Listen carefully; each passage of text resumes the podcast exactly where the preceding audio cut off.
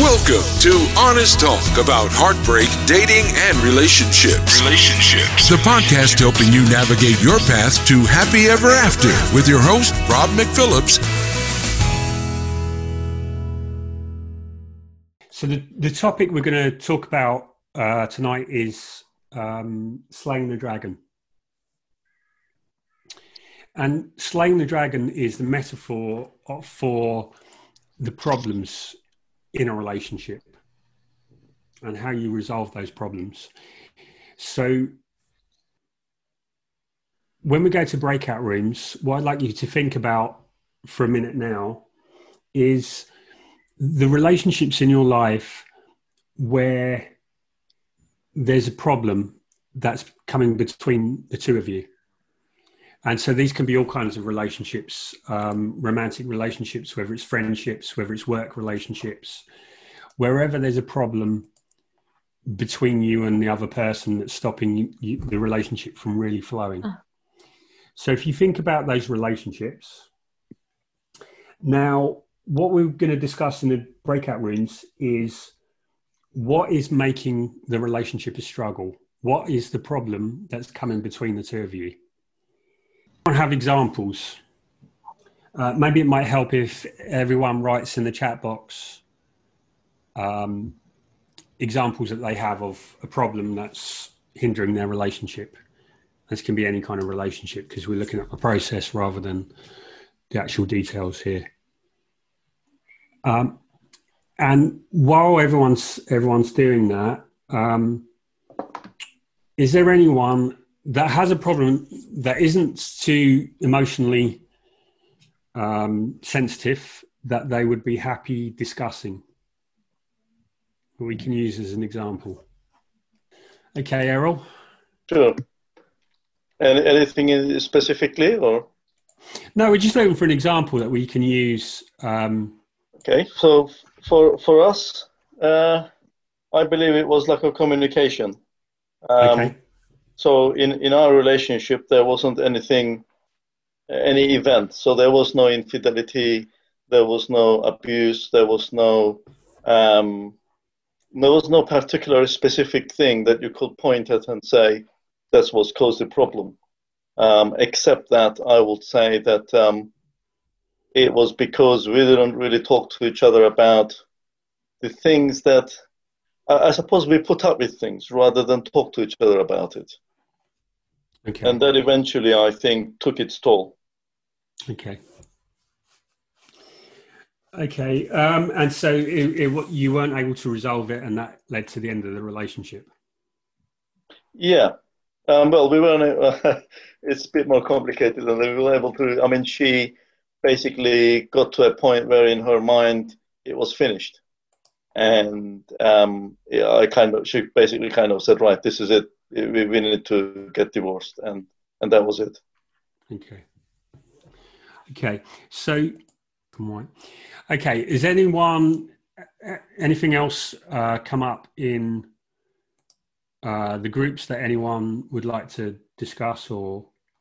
I was I was going to say, Rob, that that for me, my my girlfriend when I went in, she was quite needy, like she had mental health issues, and um, and I think after about sort of three or four years, she she improved quite significantly, and she actually turned into a different person in some respects. So she went from being a massive introvert to being quite extroverted, and and it was actually diff- difficult for me to.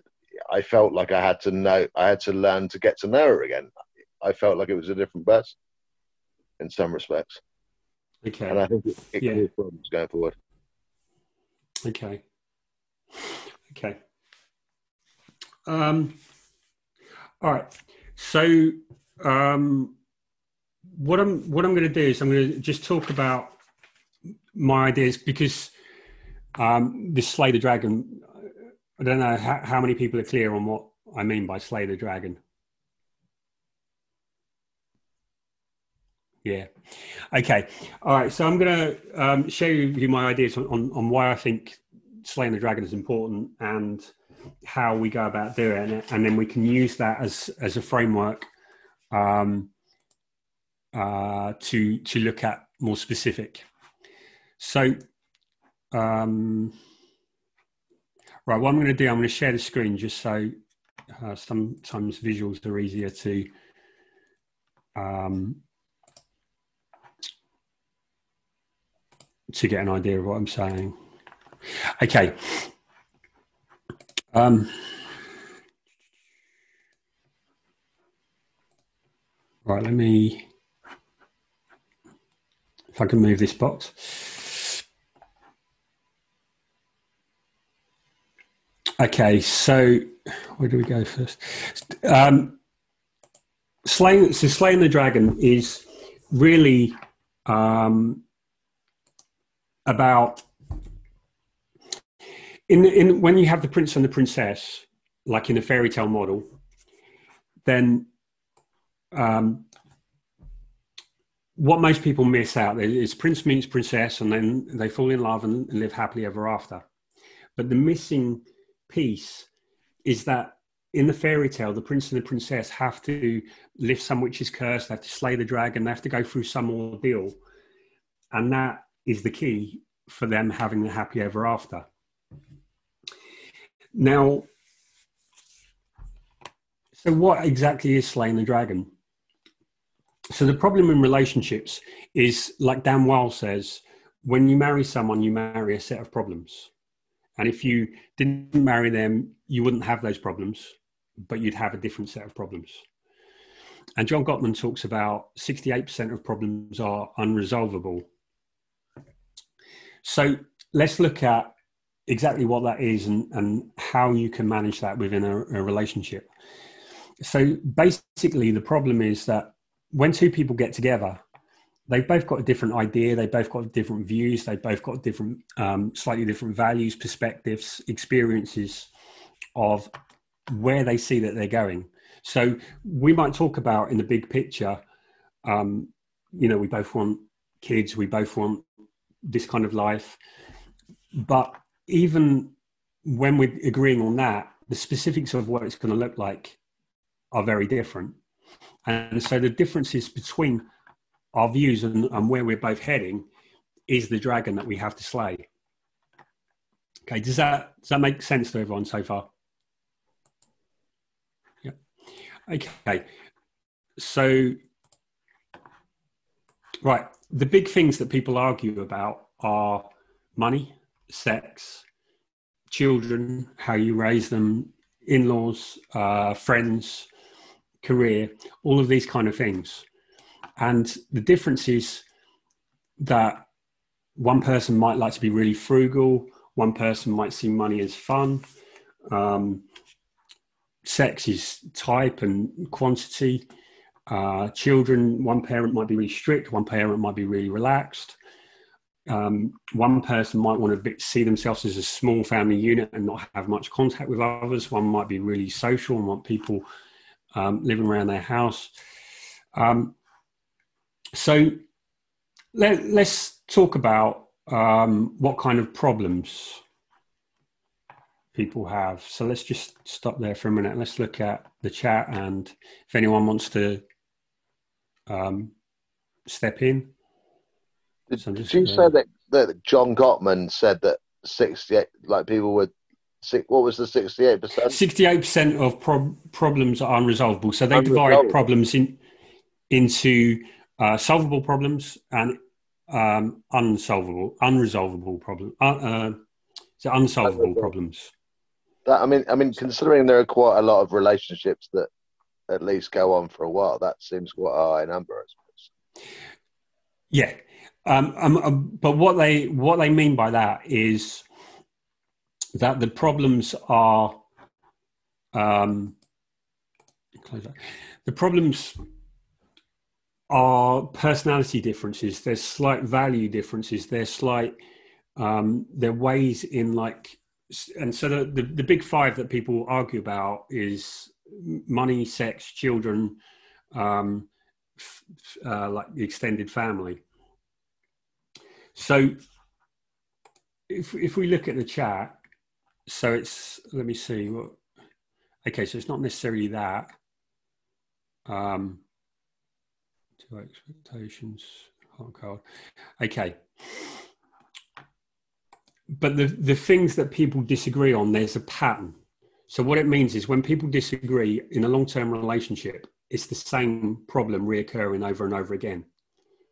Does anyone recognize that in their relationships? Yeah, generally saying that. So it's usually like one person is always late. Um, one person leaves their clothes lying around on the floor.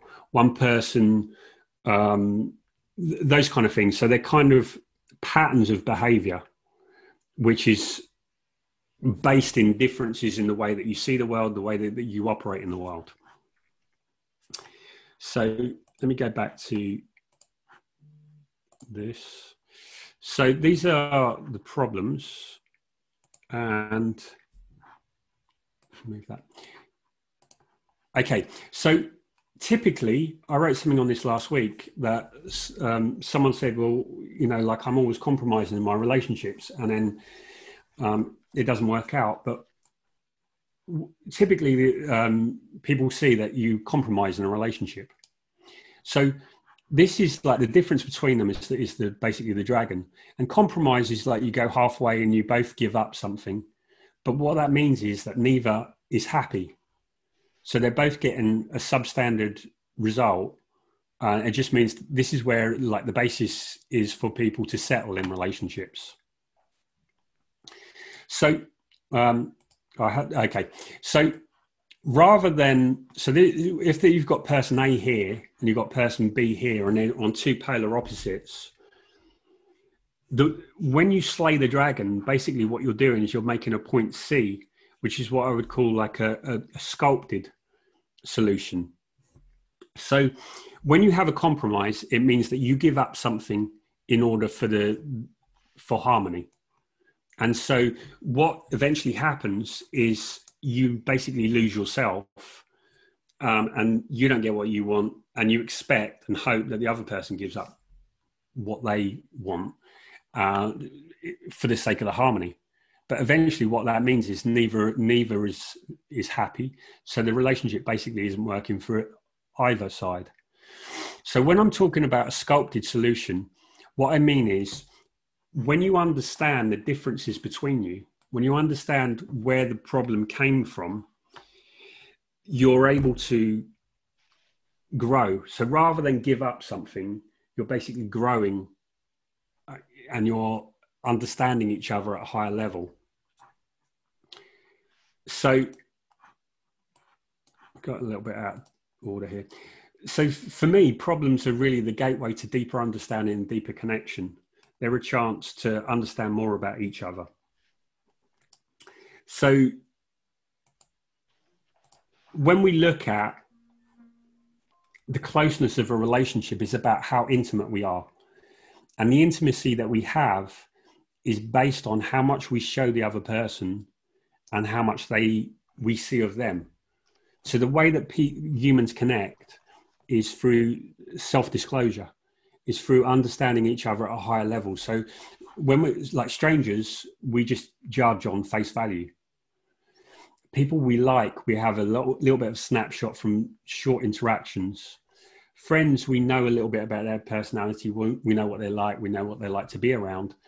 Close friends, we might share our hopes and hopes and fears. But family, we have more um, affiliation. They're, they're part of who we are. So, so it's really when you have a problem, what you've got up here, you've got kind of an iceberg, and you've got the stated reason that someone said in the above, like a, is, is like what's above uh, sea level, um, and so that's what we, what we work off.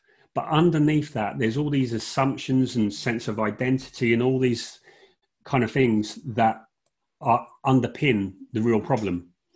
And so slaying the dragon is about uncovering all of this.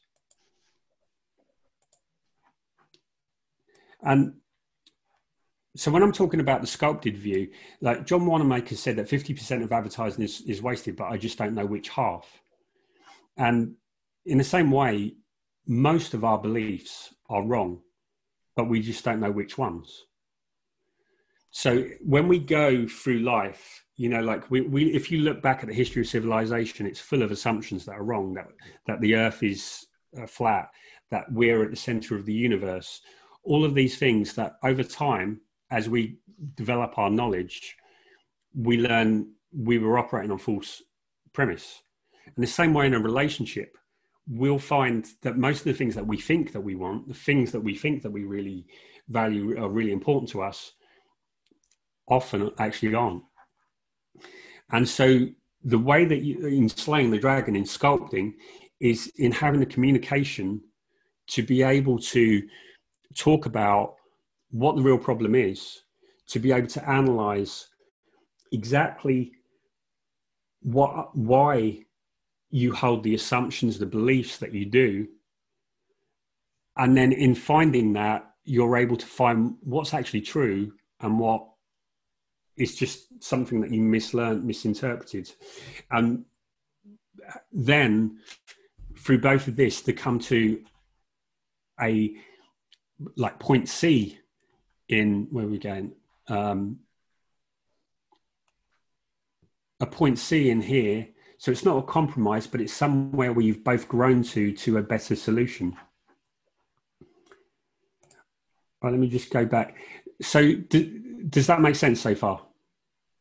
Tell me if I'm losing you anywhere. I'm I'm I'm struggling to like for me a compromise is is if you have like two warring parties, then a compromise is where you find a solution, isn't it? Um, so, Okay, I, th- I think this is uh, a matter of syntax. Really, it is really what does compromise mean? Yeah, um, but y- yeah, semantics. Yeah, sorry, um, but mostly compromise means that people compromise their beliefs. I suppose. Like yeah, and once to agree. Um, and so once you've compromised your beliefs, you've compromised who you are. Okay. And so if you you, you still if you still believe it, yeah. But you you say, okay, I believe this, but I'm going to do this. Your actions are out of line with what you believe. Yeah. So so so you but but you can have a compromise without compromising yourself. Yeah. So so what I'm saying is is rather than compromise, like I believe this, but I'm going to do this. Rather than compromise in that way, you work on what are the beliefs are you talking about behaviour then? Or, or, No, no. Yeah, compromise is when you change your behaviour but you don't change your beliefs. Can we have an example? Like a working life example? Okay. Um, so. Change your behaviour, change your beliefs. So if, I can think of one that happened between me and my son, for example, yesterday, but I don't think there was a we compromised, but there wasn't like a belief behind it. It was just one wanted one thing and another wanted another thing, so we had to find a win-win situation, which is not really we didn't really have to compromise our beliefs in that scenario.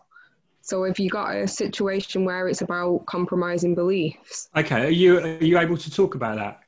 Yeah, like, it was only something little. I just wanted to go shopping, and he knew I was going shopping. Um, just to food shopping, and I didn't want to go on my own.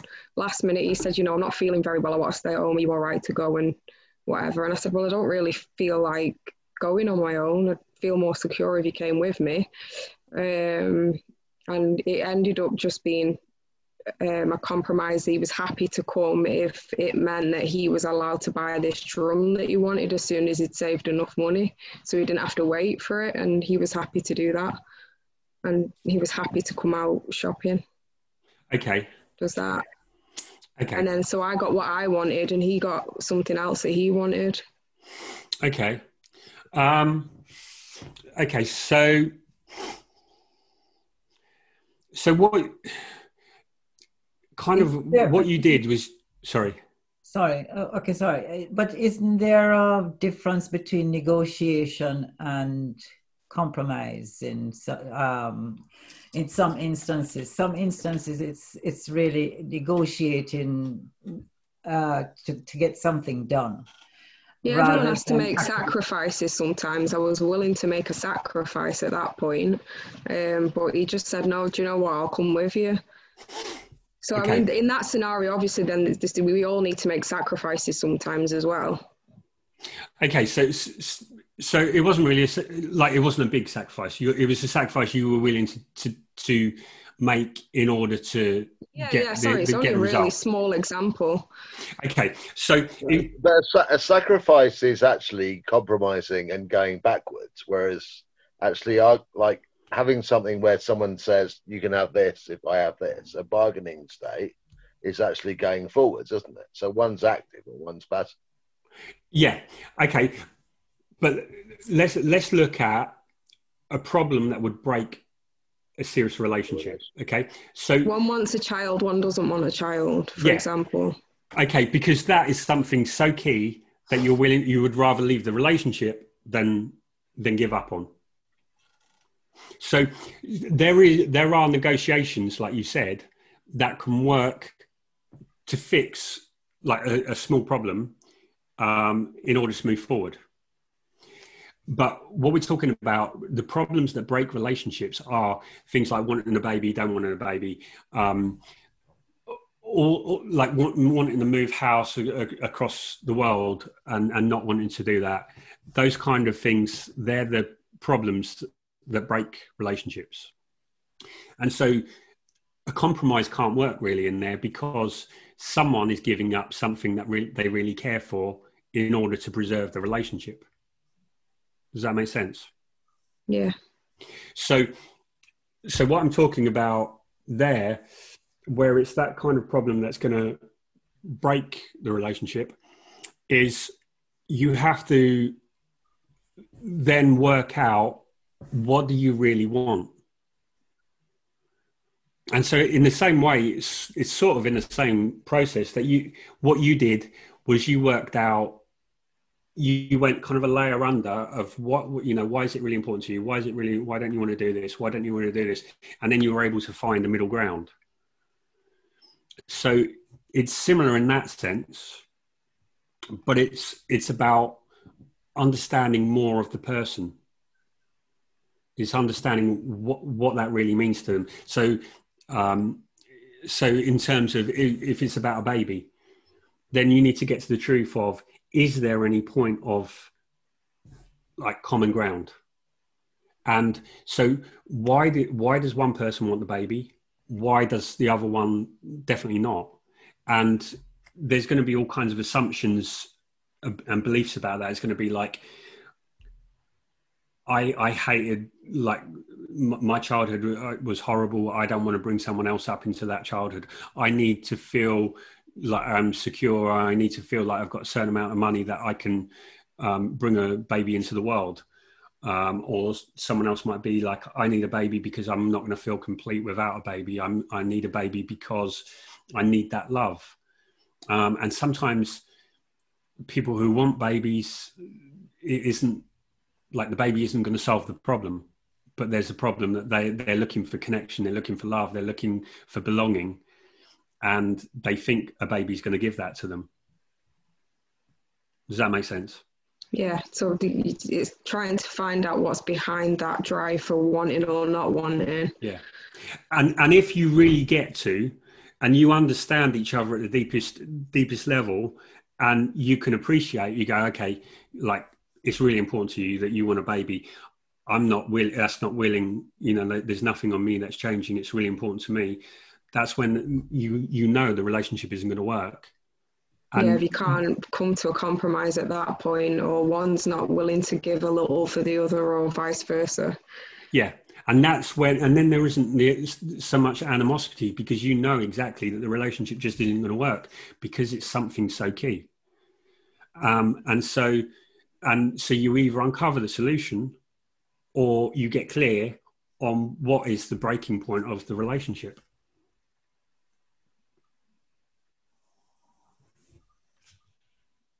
That's why I think it's so key to talk about these things prior to getting into a relationship, hmm. to have sort yeah. of set things. Yeah, the, the, the more, yeah, yeah, definitely. I mean, before you get like where people get people marry without ever having discussed this, or mostly we just stumble into relationships. Um, right, let me just go back because I think there's a little bit more on here before we discuss it a bit more. Um, okay, so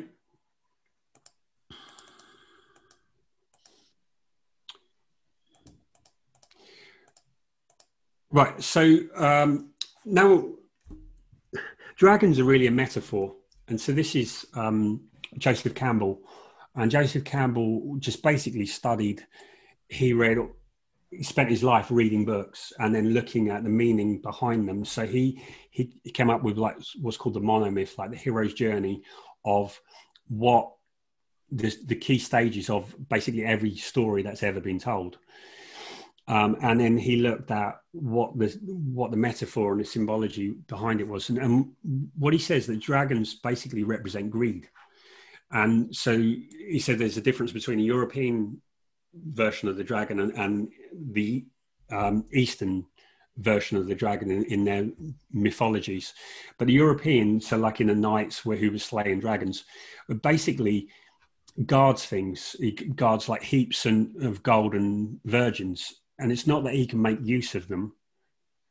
It's about greed. It's about the ego.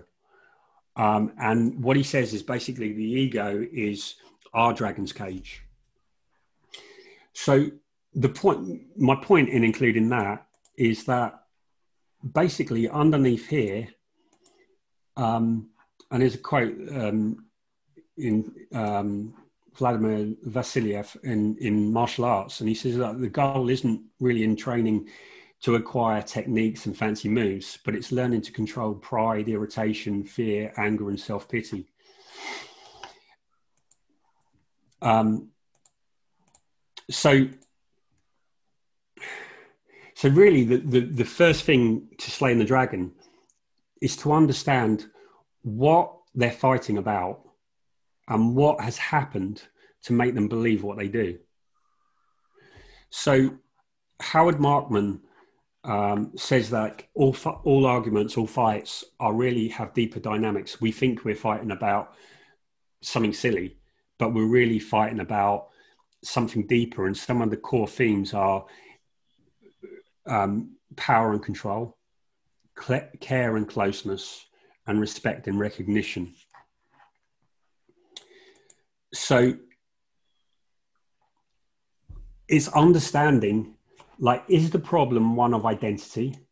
Like, someone doesn't feel respected, someone doesn't feel recognized, understood, loved? Or is the problem in their assumptions. Like, for example, in having a baby, people have assumptions about what they have to be, who they have to be, what it's going to mean losing, what it's going to mean gaining. So it's uncovering all of that. So there are basically six, six basic dimensions of a problem. There's the obstacle between achieving the problem or, or the obstacle between you there's um, someone said in the chat about expectations. It's about expectations and outcome. So when there's a difference between our outcome and our expectations, was the problem in our expectations or was the problem in, in the outcome? It's about the assumptions about what we believe is true that might not be true. It's about communication um, and not being able to communicate. And at the deepest level, it's really about identity and ego. Right, so let me just stop this. Right, so does that make sense?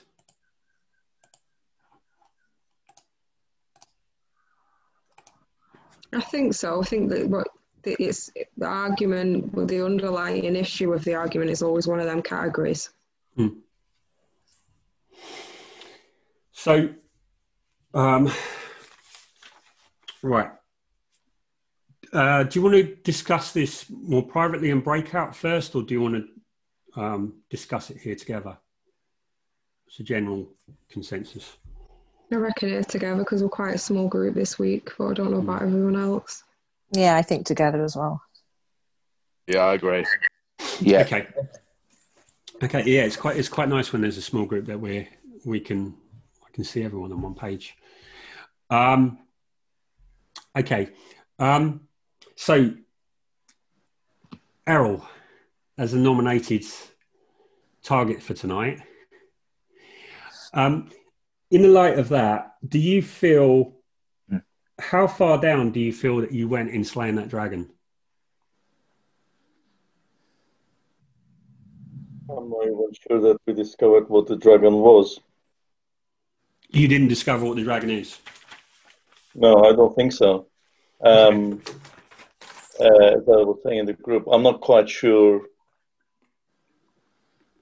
Uh, the reason why I picked on communication as the issue is because I'm not really sure exactly why, and I don't think she can articulate why as well.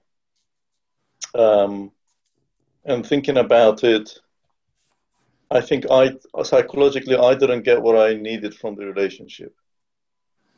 Um, okay. I com- I compromised all the time, um, or well because you the idea was um, I suppose I was old. Well, I am old school, I guess. You know, you just got to make it work. You know, this you're not like shopping in Sainsbury's. Oh, I don't like this loaf of bread. Chuck, you get another one. So um, whatever it is, you got married. That's it. If it's you know, if you don't think it's quite right for you, just tough. You just get on with it.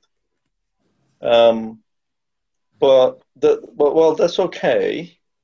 I think what I also didn't do was, I suppose, have what I will call meaningful conversations.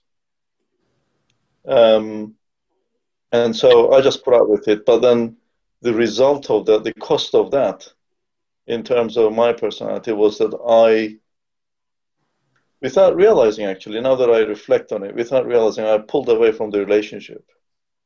You know, I, I just go on with the everyday things. You know, um, you run your own business, you you get on, you make the money, you you know, you help out with the house, this, that, the other, but you're not really engaged as such. The emotional bond isn't there. So you're, you're just running through your routine. You're doing all this stuff you're supposed to do. So when you look at it on paper, oh, you're a perfect husband. You know, you go to work, you come back, you know, you um, you help out with the kids, you do the cooking at the weekends, and all the rest of it. You wash up. But if you're not engaging on a personal level, you are not really with each other. There's something missing. Mm. And that then affects other parts of your relationship. It affects your intimacy, for, for example. Um, intimacy becomes, and I don't know if I'm embarrassing anybody by being open like this, but uh, um, it becomes routine or it becomes, dare I say, just sex rather than lovemaking, for example. Mm. And that is not satisfying. Um, so I think we kind of that's that's where we were. This this was as far as I can understand. Um, and I don't know. I suppose she felt that as well and didn't quite understand it herself um, until the time came and she just broke up. yeah. I think that happens. I think it happens in most relationships. When you look at most relationships, you know, like the, the analogy of the iceberg, I think most relationships go along the iceberg without dipping very much underneath. And because we don't dip underneath, we don't really know what the problems are. Yeah. So you you said that you compromised. What yeah. did you compromise and what did it make you feel? Well, I suppose I compromised in the sense that I put up with things that I wouldn't, you know, rather than saying, look, I, I don't like the way you may be behaving or you may be doing things. It's not to say that therefore she needs to change, but just say that it it causes me issues. Therefore, we need to sit down and figure out what we need to do about it. Um, instead, I either ignored it or put up with it or compensated for it. So, for example, um, she would find it hard to make a decision.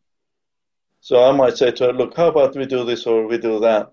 Or, or I might be at a point where I can't make up my mind which way to go. Um, and, and she will she wouldn't be able to help me because she can't make up her mind either. Um, she, she finds it very difficult to make up her mind. Um, and so I would compensate by that by just taking charge and getting on with it. But yeah. then she will see that as me controlling. Yeah. And I will do it because I'm saying, well, hang on a minute, you can't make up your mind. So, yeah. and decision needs to be made. So I've just gone and done it. I hear you, Errol. yeah, exactly. So, um, and then of course, uh, because she doesn't feel involved, she feels I'm taking charge. And worse than that, if it all went sideways, she will be standing on the sidelines and saying, "I told you so." Yeah. Because now, now you know you screwed it up. You fi- you figure it out on your own. I'm not helping you because you never involved me in this in the first place. And to me, that signaled, well, I can't rely on you. You're not there. You're not supporting me. You know, um, you are the one person in this world that I would expect to be there when I've fallen down, and yet you are on the sidelines kicking me. Do you see? So it kind of escalates from. So I, rather than me saying, "Well, look, we have a problem here. Um, you can't make a decision," but then you feel that I'm walking all over you when I make the decision.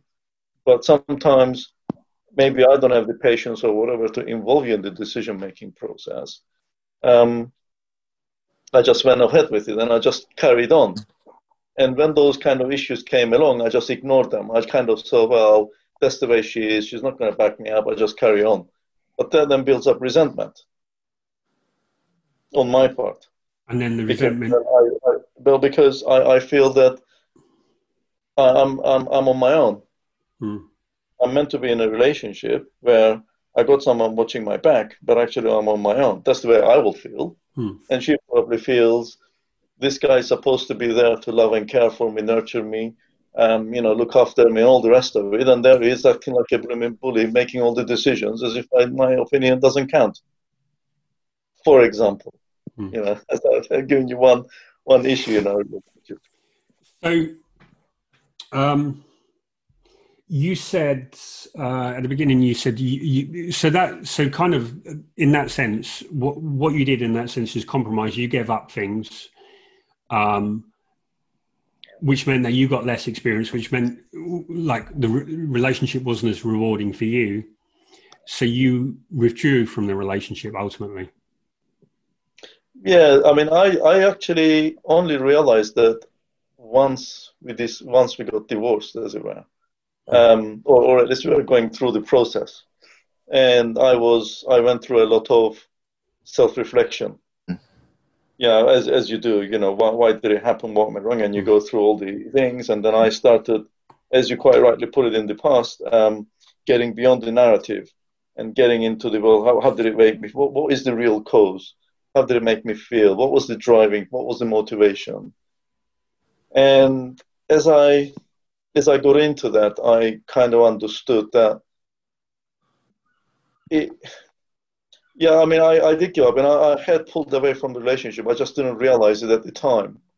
You know, I mean, she she'd complained, you know, about the bedroom, for example, um, and for me, it's not that I don't know. Again, you know, I want embarrass them. I'm just being very open here. But for for me, it was. I suppose it was very boring. I felt like a performer. You know, it was it was like in a circus. I I have to kind of get her going, get myself going, perform at the right time. You know, and, and for me, therefore, uh, those intimate moments were a chore it was like a, it was almost like a negative effect for me because I was withdrawing, and the reason for that was because that emotional connection wasn't there, and the emotional connection wasn't there because I didn't feel valued or backed up. The one person that's supposed to be looking after me uh, wasn't there for me. At least that's the way I felt. And the reason why I felt that was all these little things where, you know, I will do something and she isn't there to back me up. She isn't there to help me pick up the pieces. Instead, she is kind of saying, Well, I told you so, you didn't do it, so you sort it out. Mm. It's your problem. And so then the narrative becomes she doesn't care. Um, um, like why am I in this? Like, yeah, because because like I said, then then things like that, you know, it, it leads to other issues, and and then you know she will then say, oh, you know, you don't care because obviously for women as well, you know, um, intimacy is quite important as it is for men, um, and you, you know, if you see it as a chore, if you see it as a then then you know you don't want to engage, not because I don't have uh, needs or intentions or wants or anything like that. It's because, you know, when, when I say, I, I'm probably more touchy feely than she is in a way. I mean, we used to joke the fact that I was more like a woman and she was more like a man. That, you know, when I say, let's cuddle up, I mean exactly that. You know, just cuddling and just being nice and, you know, sweet nothings, watch something together. And for her, it will be like, oh, we cuddled up, let's go for the main course. And you know, and, and for me, it was like, hang on a minute, you know, I want to build up a relationship here. Mm. You know, I want to build something up. I don't want to just dive in. Um, and I suppose because for me, that has, hadn't been built up yet. I wasn't at that stage. I was still at the initial step. Mm. Um, so uh, I don't know. that kind of disparity existed. I mean, I kind of understand myself better uh, mm. through this uh, experience, and I'm kind of trying to figure out how she must have felt. But, you know, mm. obviously, this type of communication that never happened. So you never had a discussion to go a little bit deeper about what what sex meant to to, to, to both of you to talk about like you said that um, you didn't get what you needed did you ever discuss that or no not really um, so partly because I wasn't even aware of this myself, to be honest. Um, I had subconsciously pulled away because of these things, but I'd never reflected to say, why am I feeling discontent or anything like that. You know, for me, it was like, well, you know, you, you just have to, this is the way it is, and you just put up with it and you get on with it, um, yeah. which obviously is a wrong attitude to have. Um, but then obviously after once she made up her mind she wanted the divorce and all the rest of it.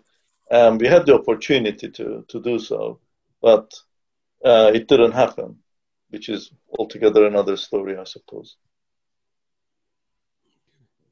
And looking back now when you look at um, you know like uh, if you look at Howard Markman's was it about respect and recognition care and um, I always forget that one, care and closeness, or was it about um, power and control? Do you think?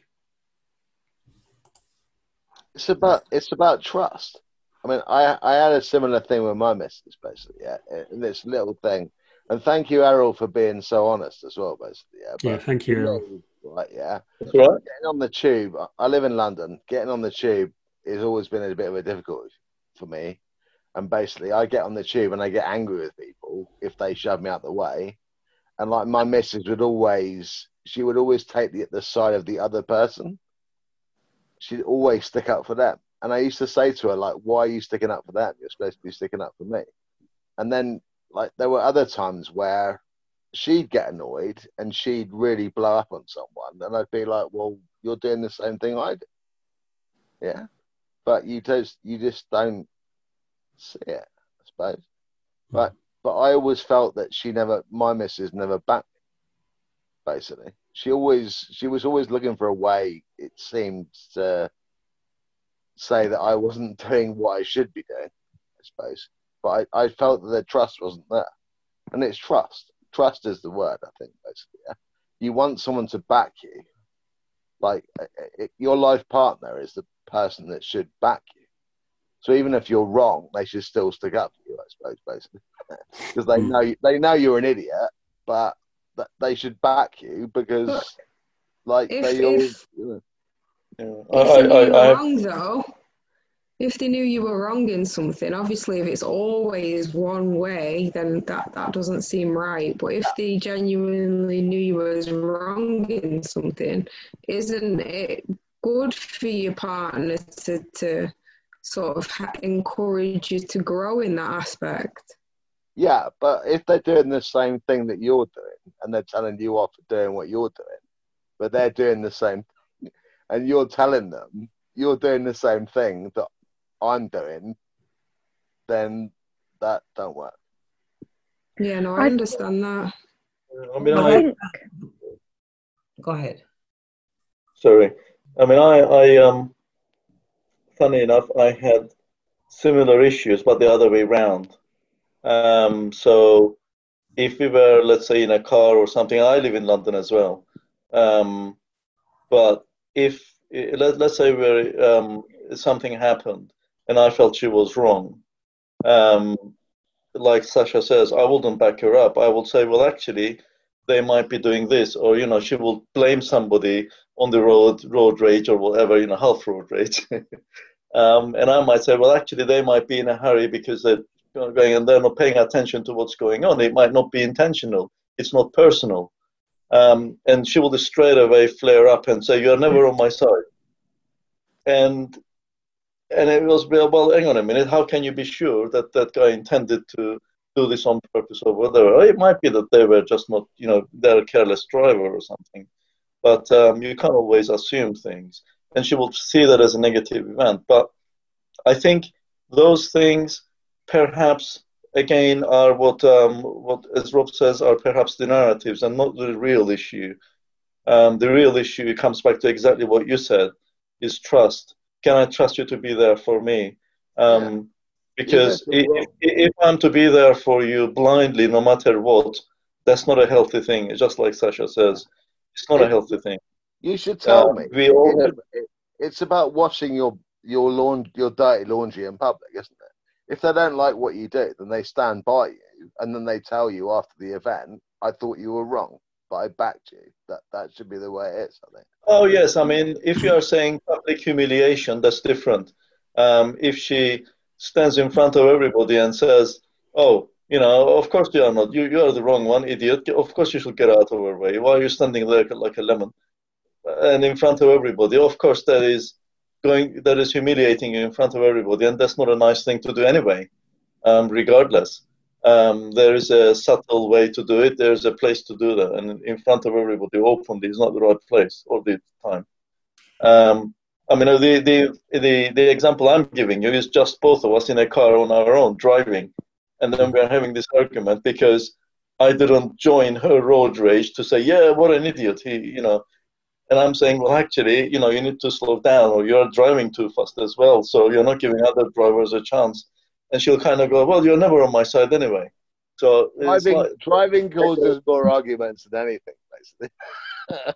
well, I, but there's an issue of concern I find that um, comes into play in this, wherein you can think that the person is not showing enough concern about your well-being, um, which ties into trust but um, there are times when you need somebody, you need to feel supported because of what's happening. And it's not just about between you two. It's, it's say you're in an environment where um, there are other people involved in, in a matter and you are standing your ground, but you need support and the person is your partner is retreating, shushing you, um, and really not being there to support you. In other words, you so you feel very insecure, you feel very vulnerable, and their um, way of dealing with the matter is just to recede, just to come out of the whole thing. Okay, I take great umbrage. I, okay, I'll give you an example well, this might not even be a very good example, but nonetheless, I go into a group of people and um, I'm being introduced by my husband.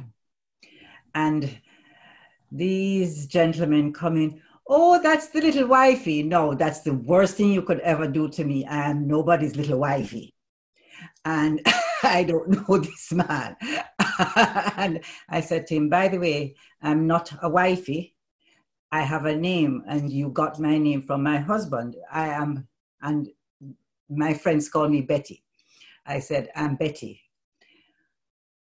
Oh, so, so, so what, what? And he's railing up and he's getting angry because how dare I, um, you know, tell him not to call me wifey in, in front of his friends, you know, because he's some doctor, somebody, and he's important. And my husband just utter silence. He just stood there and he just looked at me, and it was like, how you you have done it again. Because i'm known for my sharp tongue okay? But he knows that i hate that kind of thing. Do not do it. I don't do it to people. Do not do it because i find it very belittling so in the in these situations though is the best thing not to do is to afterwards like pete said then to go and discuss it afterwards and say oh, you know this this not just in your situation sandra but just in general when when sort of these social things happen um, to go back and discuss it later and to be like, you know, um, this upset me, or can we do it this way, or could you say this mm. next time, or so that you kind of build like some social etiquettes up on how to support each other and make each other feel secure in the future. I, well, I think these are really these are examples of, of the dragon that you need to slay. These are ways of operating that you need to understand um, at a deeper level and, and come to an agreement on. Oh, but he knew that about me from, okay, as I said, we've been married for 34 years, okay? From the beginning, uh, he knows that about me. I have always maintained that. So it's a discussion that we've had. We've had it several times. When he, um, when we got married first, it was this sort of thing. Oh, and I said, listen, do not in public or whatever. You can call me whatever name you want at home and all the rest of it. But please, I really hate and I know people think that I'm, I'm very fussy and I'm miserable and all the rest of it. But I'm not anybody, I'm not your sweetie, your sweetheart, your darling, your honey bunny, whatever in public. Don't do it. He's died with laughter. But I don't care. I'm telling you, I'm confessing, okay? So he knows his, I said to him, do not do it. I don't like it. Call me by my name. If you want to call me darling, honey at home, it's fine, whatever. But do not, dear, it's, a, it's a term, and you have to understand. I, I, in my working life, I have had to be, and I come from a society where women are preyed on. Okay, in in and be honest, where girls are treated, women are treated in a pro- professional sense as dears and sweethearts and honey and what have you and that kind of thing. So it really it irritates me and I feel I have to stand up for it. So I set my I set my stall out. I don't want any of those names because I am a professional and I have to be like that. You can't I can't be at, like that at work and then out in the public where I'm seeing the same people you're doing so under the iceberg of that though it's respect isn't it it's respect. Exactly. And just feelings. You set boundaries and, and, like generally you think that with a with someone that you're in a relationship with that they understand your boundaries but it's a working relationship so sometimes you have to reset those boundaries. But and sometimes it causes problems and other times i suppose it causes more problems so I think it's resolved, and and that it's you. If you understand what I mean, it, it's set. It's it's been the norm. It's it's ongoing. It's an on. It's to me, I shouldn't have to worry about it no, all the time. You should trust. The they should know your boundaries. But if they don't know your boundaries, then you should tell them. Yes. So so your your question, Sasha, should you tell them? Yes. Afterwards, like you back them because they're your they're your bow but like afterwards you tell them what what what you didn't like about it basically yeah? In a sensitive way obviously. But you have to you have to in in a relationship you have to constantly re, re i mean rob would tell you i'm sure that you have to constantly look at boundaries. And the boundaries move basically but you have to always set the boundaries of who because it's who you are isn't it? So and who they are and you're in a relationship. So it, it's also recognizing what respect means to each person, what trust means to each person, because that that's more refined levels. Um, but I just wanted to. Uh, um, Debbie had something to say. I just wanted to bring Debbie in um, before we go on too far. Oh, it's going back a bit, but I was just thinking um, when Pete was talking um, about how um, uh, his partner would do the same things that she criticized him for. I think people do that a lot, and it's like they're projecting onto you, and it's easier to see um, your weaknesses in other people, and it's always like they they see them in you, but they don't see them in themselves. It's like when people lack um, insight, they they do that a lot, basically. I think at that point, though, it's probably best to say, you know, you know, but it depends. Like you say, Debbie, if both people have the insight, is to go, yeah, actually, we both do this, and let's both work on it together. Yeah, yeah. It, that's yeah. what I should have done, but I didn't, and that's why I'm single. But yeah, thank you. Sorry, I missed that. You have a hierarchy of a hierarchy of things that uh, of of importance. In other words, some things we can't compromise on. We mm. feel we can't compromise on. There's some that yeah, it's it's all it's it's important, but you can accommodate certain things and um and and vice versa. But I think that part other, of it has to other, do with you, the individual, actually understanding yourself first. Yes. But the other hmm. person, the other person in the relationship doesn't understand who we are, and they don't understand. Uh, in the early days, certainly, they don't understand our boundaries, and that's the thing. Like, so, so we all have boundaries, and it's when you say to them, "I have this boundary," that and they cross that boundary, that's when it causes problems. And they might do it like they, they don't mean to do it, but they do it, and it's difficult for them not to. But they, it's what happens. And then you have to say, well, hang on a minute, you crossed the boundary. Like Bugs Bunny. I always talk about Bugs Bunny, but Bugs Bunny, there's a classic Bugs Bunny cartoon where he says, "Don't come over this line," and the guy steps over the line, basically, yeah? and he's like, "Don't come over this line."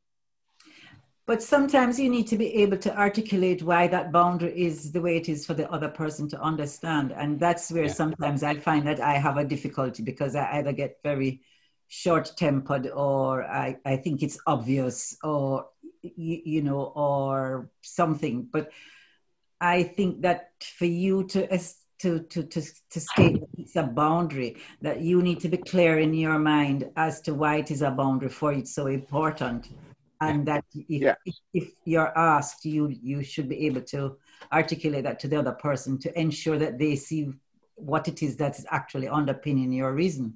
No i, I agree. And, I, and in my relationship i wasn't very articulate at creating these boundaries. And i've learned more since the relationship ended than i ever knew when i was in the relationship. And i wish i had now the knowledge that i have now i suppose but sometimes when, when it's it's only when it's I don't know, when it's ended that you have the knowledge to understand, I suppose. So. Hmm.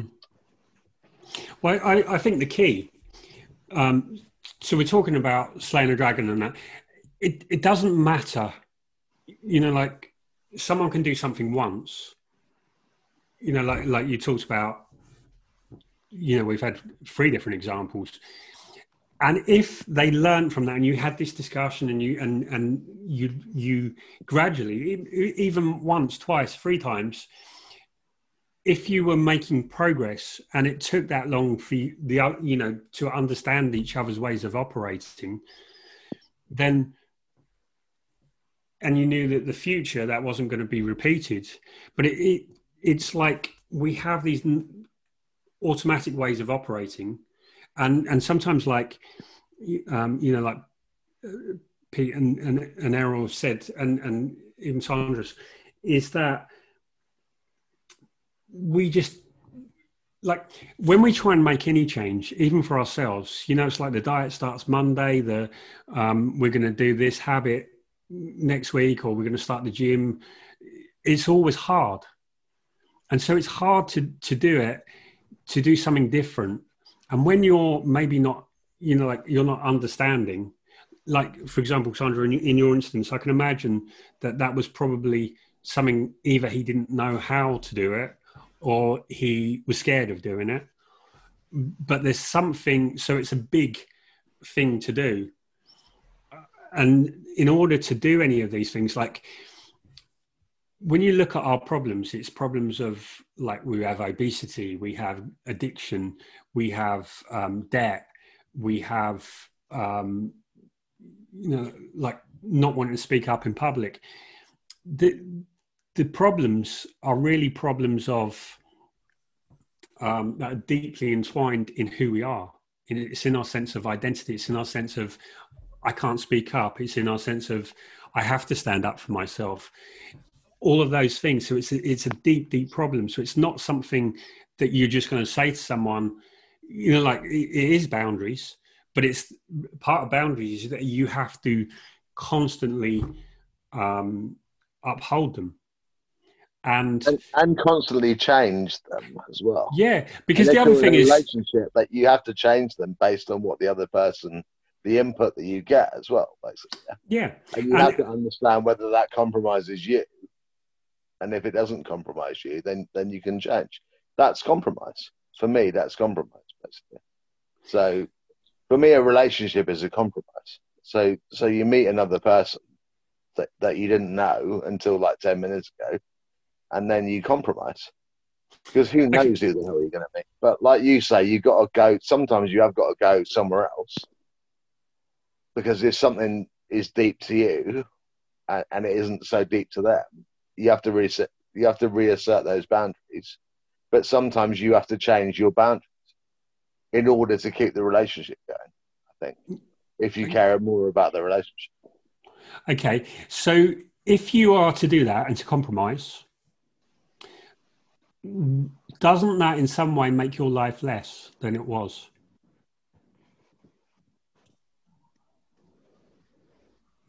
I'm not so sure, no, because like like Sandra was talking earlier about ego, and ego is a thing which is the ego is the bit of you that's the bit that's unrefined.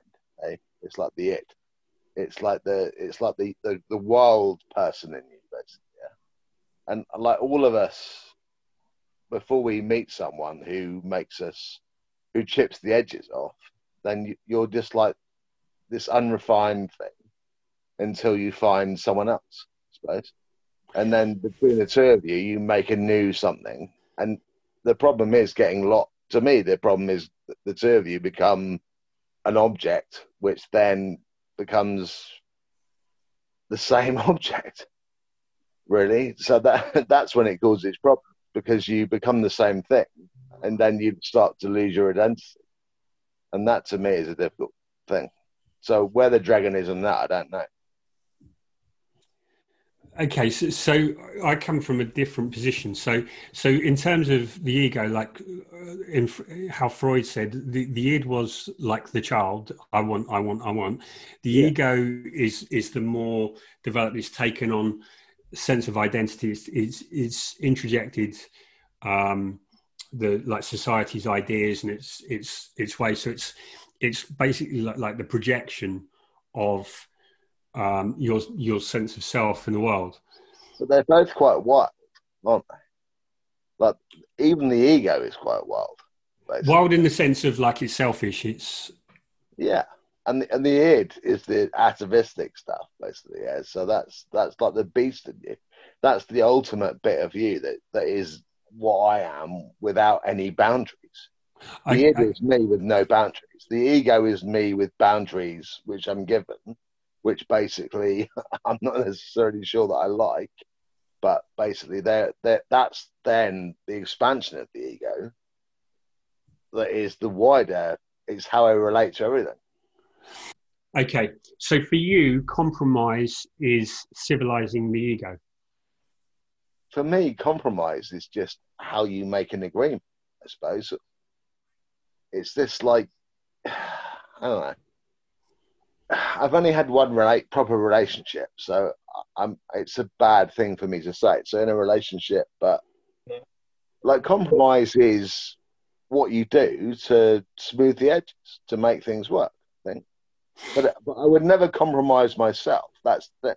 I would never ever say I would never compromise with if I didn't agree with it. There's no way I'd compromise if I, if it would compromise myself. That's what I'm saying. So, so in terms of compromise, are you saying something that makes you a better person? Something that well agreement with other people with other people in society is what makes society work. So yeah for me compromise is what makes society better. Because it's how i how i chip my edges off to to make something better.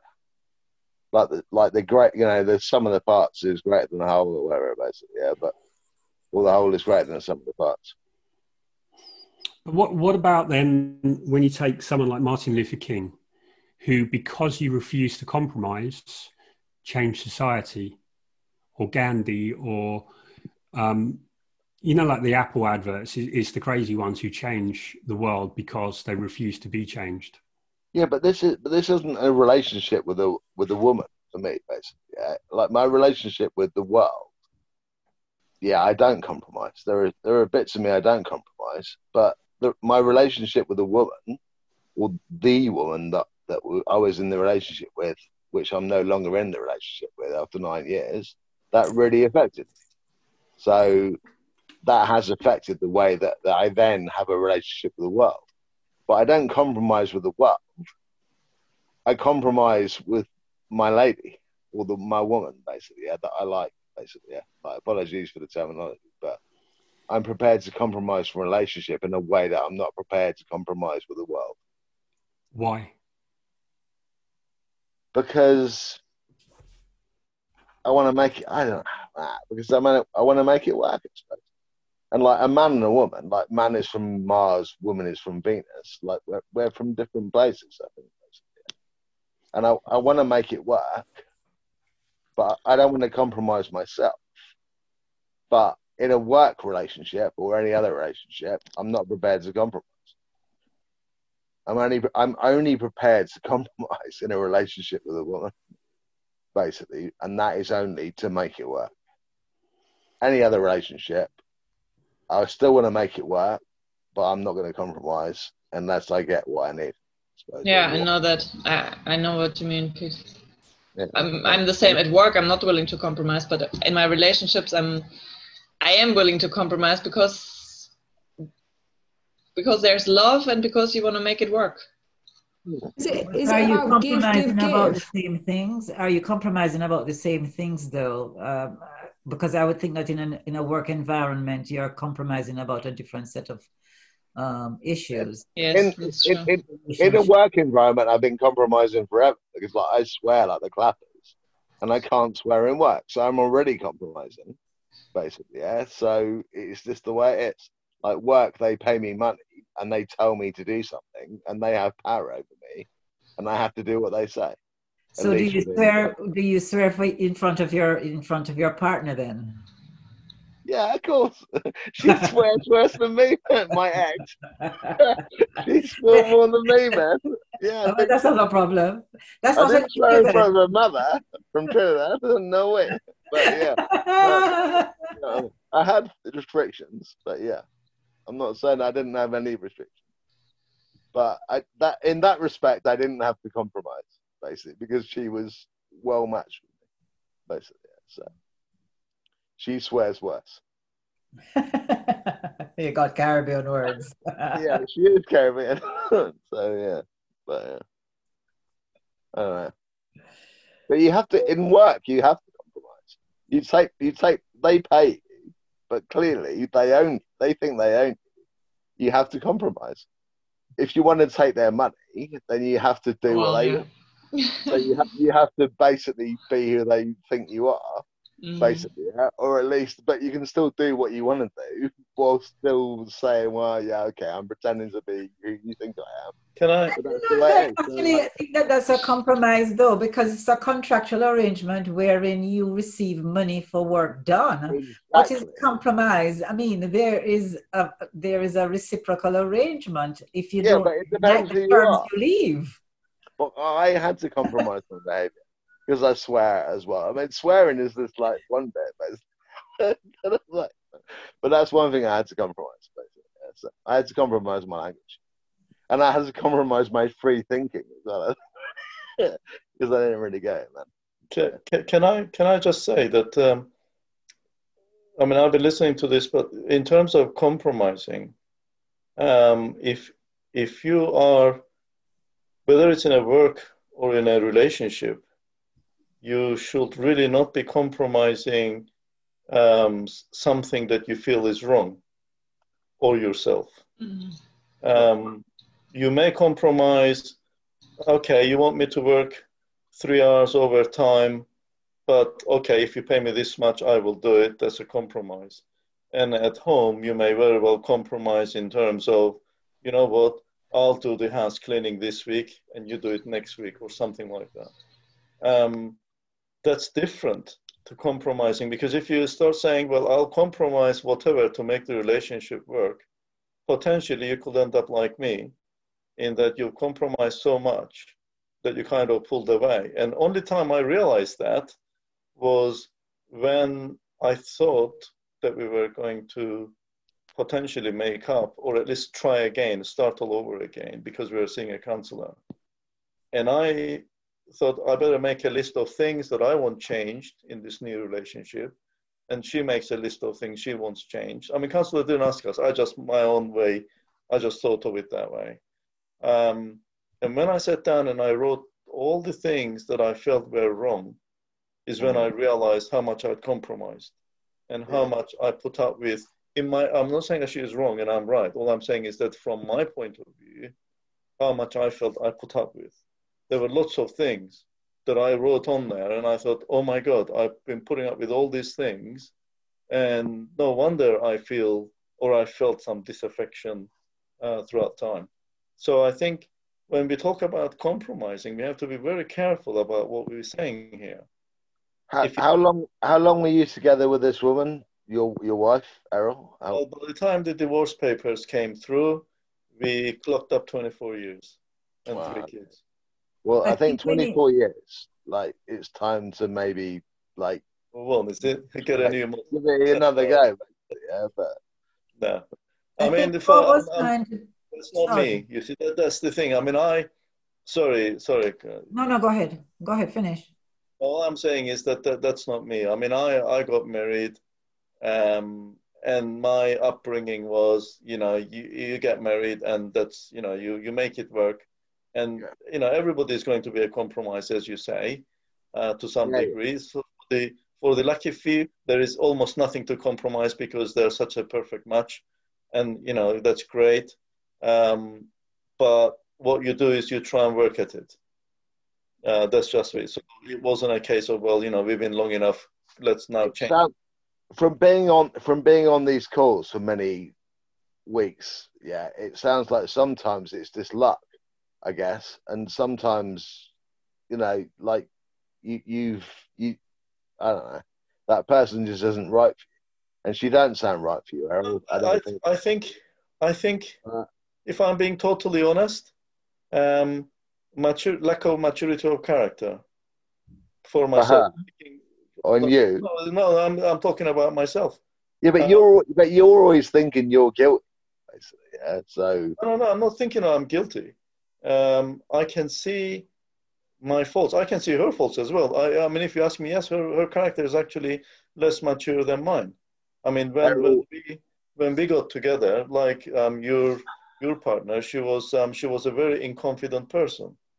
Yeah. Um, and through time, um, she's actually I try to create the environment for her so yeah. that because uh, so that she could find her own self confidence. And over the years, she's actually got enough self confidence to redo her GCSEs and then do a degree. And now she's actually funny enough. This year she finished her degree and she passed. But and now I'm, she did all the work, right? So I'm not taking anything away from her. But I actively try to create the environment in which she could do it. So initially, it will be stupid things like um, I wouldn't answer the telephone in the house on purpose so that she will pick it up because she'll be afraid of talking to somebody. What am I going to say? You know, well, just pick up the phone and talk to them. And I kept on pushing her out of her comfort zone because mm-hmm. she, if she didn't do that, she would never realize that actually she wasn't stupid. She had this, and that's mainly her dad's fault because he scripted her that she was a, she was a stupid, but she wasn't. Yeah. Um, so I kept on pushing her out of her comfort zone, and then when our daughter was born, and I was very much right, we got to you know teach her and take her through school, and you know, girls aren't just for making babies and food, and there's more to life than that and all the rest of it. She kind of started thinking, maybe there is something else I can do. Maybe I can do this and I can do that. And one of the turning points for her was um, when we received one of these, you know, they put these leaflets and it was a free course, IT course. Um, and she wanted to go, but she wasn't sure whether she'll be good enough. So I said to her, as it happens, luckily, I've got a degree in IT, so why don't you go and do this silly little course? Because there's nothing they're going to teach you that I can explain to you. So you write down what you don't understand in class, you come and ask me. And she did. And um, at the end of it, she got distinction. Um, and then she was really happy. You know, it was like all of a sudden it was a light bulb come on. Hey, I'm not stupid after all. You know, I can do these things. And so she then started getting more interested in studying and so on and so forth. So when she started doing her GCSEs, and you know, she's a mom, uh, we got three kids, and she's trying to do a bit of part time in the school, and you know, just to get herself back into work mode type thing. Uh, so I said, all right, I'll do the weekend cooking. So on every Friday, I come back from work, uh, or Saturday morning, I get up early, I go and do all the food shopping. I come back, I do all the cooking on the Saturday, Sunday, wash all the dishes, um, and try and overcook on a Sunday so that there's nothing to be cooked, hopefully on a Monday, Tuesday, maybe even the Wednesday. You know, so that she's got time to study and, you know, because she's trying to do her GCSEs and, I, and then, of course, her uh, NVQs up to degree level. So you, you create that. But what I'm saying is that maturity of character comes in understanding the other person, but also understanding your own weaknesses. So I'm not saying that uh, uh, all, the, all the fault in the marriage was mine. Um. I mean, you can go through those feelings, and it's normal. And I certainly went through that initially. But I think when you start looking at it, you realize your own self worth, you realize your own contribution uh, to the relationship. But does um, she? But does she credit you with, with, with, all those things? Where she is now, does she credit you with with what you, all those sacrifices you made? Does she credit you with that? Was right now? You mean today? Yeah. Um, yeah. Does she appreciate what you did? To some degree, yes. But that see, that's where I'm coming from because I think I I did a lot for my missus as well, basically. Yeah to get her out the, of the being depressed and stuff. Basically, yeah, I think it yeah. helped her. I don't think I don't think she does credit me because I, I do I do it subtly. But you see, this is this is where the conversation that isn't about luck. you were talking about um, you know people get lucky, and it's not about luck. Yeah. It's about having that maturity of character to realize. I mean, if I was as mature in character now because over the past year or so, you know, I, I went through a lot of self-appraisal and so on and so forth. If I was as mature as this when I first got married, I might have said, you know what, uh, this lady's got a number of issues, and maybe I'm not good enough to deal with all this, and maybe you know I wouldn't even go into a relationship with her, perhaps even, um, and I might have gone for someone else. Uh, but at the beginning, I, I, I did see some of her issues, but I was, I guess, naive or cocky, and I felt, you know, you know, I, I can deal with this. I can get along with anybody, um, and I can help her develop. And, yeah. that, and that's, that's fine, but it you know, like you developed there, and then she buggered off, basically. well, I mean, I, I, yeah, it, it it sounds that way, but I mean, I have to say it's not it's not as black and white as that. Um, and, and you know, she's she's she's not a she's not a all, after all her faults, I wouldn't sit here and say she's a bad person. You know, she, she didn't get out of bed and say, what can I do to make Earl's life hell? Um, I wouldn't say that about my missus either, basically. Yeah. But I, I want to get back with my missus. I, don't, I know she wants it, basically, yeah. But, you know, man, I've invested a lot of time in that. And I think she knows so I think, that I know that. Yeah, so I think just to just underline it, compromise is fine, but you have to kind of be, uh, I suppose, in a way, and maturity is not a binary thing, it's just a continuum. Um, the more mature you are, the more able you are to understand how far you can compromise and whether you are comfortable doing it or not. Um, yeah. So you have to be careful what you are compromising and whether you can live with it for the rest of your life. Are you just putting up with it? Or you're doing it with actual internal belief that actually this is fine, this is good, I'm, I'm comfortable with where it is.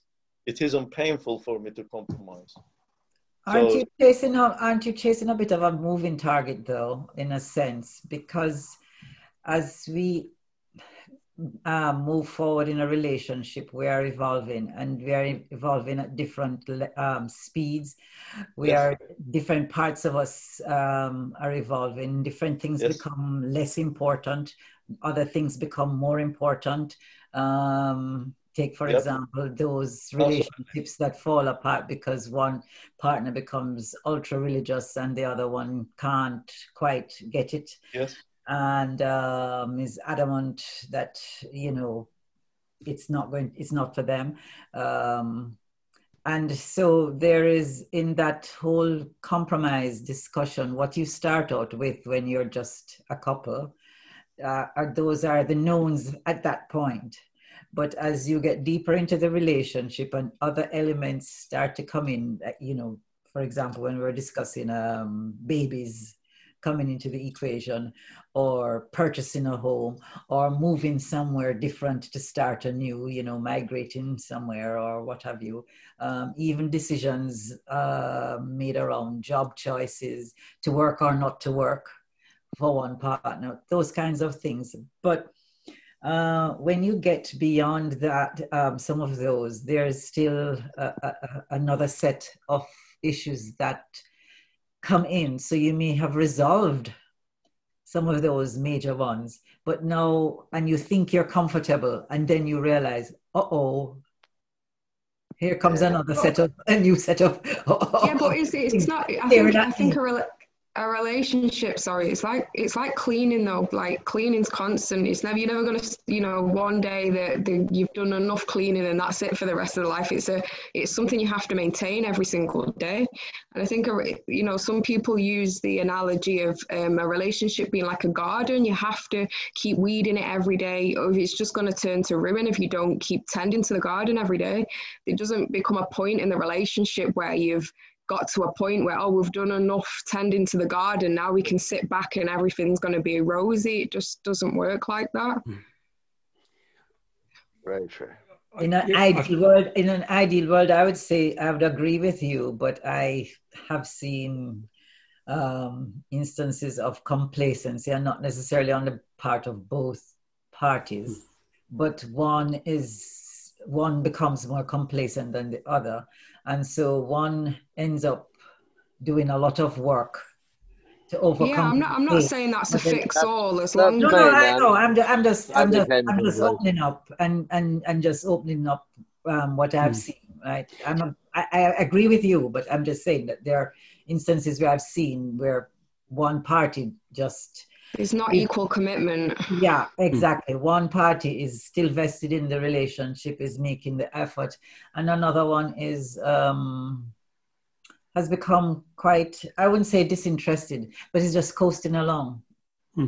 Yeah, case. Yeah, I think I was the case. But then, yeah, I mean, you're right in that um, it's quite easy to settle into some form of routine and then take the other person's contribution for granted. Um, I suppose what um, then communication ought to kick in, in hopefully, but I guess more often than not it doesn't. In terms of you know, if you feel unappreciated or what you are putting in isn't uh, being taken seriously, then uh, you know, can you have that what I would call meaningful conversation to say, actually, I feel undervalued here. What I'm doing isn't you know, it doesn't seem to amount to anything. Um, I mean, uh, it's certainly true, I guess, in my relationship, in that I remember us having arguments that I felt were really stupid uh, because we are almost comparing what she is doing and what I'm doing, and who is doing is more important. It's like um, she would say to me sometimes, all you do is your work. You know, I have to mm. look after the kids' diaries, I have to do the washing, I have to, I don't know, cook a meal, and I'm thinking, well, actually, I do the, all the cooking and shopping, all the stuff at the weekends. And yes, you do most of the uh, cleaning around the house, uh, but then I do the work. But the work I do isn't just I do the work. You know, that happens to, I have to get up at six in the morning and I get back home about eight, nine in the evening sometimes. And sometimes I don't get back home because I have to be in a shut up in a hotel for three days, um, working constantly. So, and then I come back, and because it's my own business, um, at the weekends, I'm doing all the paperwork. You know, I go do my own invoicing, I go do my own sales, I go do my own bookkeeping. Um, so I've got all that overheads to do as well. And on top of it, I'm still going out shopping and cooking and all the rest of it and getting involved with kids and all the rest. Um, and it's not to say that what I did was more than what she did, but no. it's just that in her eyes, I just did my work. And if I was to ask her, well, what is that work? She wouldn't be able to explain it. So no. I don't know what it is, but you just do one thing. I do millions of things. You know, the yeah. fact that I did the ironing and I did the washing there are two jobs that I've done. You've just done one job, your work. And to me, that was a stupid argument. Sorry? There's two. Sorry, there's two things that I want to bring in that I thought would be like a big solution to a lot of the problems from reading about relationships and marriage and stuff. Is that um, I think it's it's good to always gauge that connection, like the mag- magnetic sort of if you imagine they're a magnet and you're a magnet, you're attracting or repelling. I think I've mentioned this before, and I think that's the easiest way. If you can feel that there's no connection and that there's there's um, it's like how do we mend that? How do we make the, the magnets come back together and not keep retracting each other? That was one thing that I think is a good gauge of always being aware of this mag- magnitude between you both. Um, and the second thing is that like date for life always make time to have date night once a week where you know the kids are taken care of where you've got that time to connect um, and i think that brings about a lot of connection and, and problem solving just through naturally sort of having yeah. that hmm. relationship maintenance there yeah yeah perhaps that um, we didn't take the time out uh, to certainly uh, have time for just for ourselves hmm. um, uh, obviously, you know, we just plod a long life. And as you quite rightly say, I mean, the, the conversation is, again, as Rob will say, was the narrative. You know, who does more work is a nonsense conversation. There is something more deeper and fundamental there in terms of perhaps I'm feeling unappreciated, is what she's trying yeah. to say. Well, that's where I think if you had this sort of dates right. for life, it creates that connection enough for you to be able to open up to these things in other parts of the, the life. The, the health, the health of the relationship is the level of connection, the, the bond that you have, and these kind of arguments are a sign that the connection is missing. Um, so I just, I just want to throw in a few ideas that um, in listening about the key to a relationship that works is can you be yourself? Can they be themselves? And the relationship enhances your life.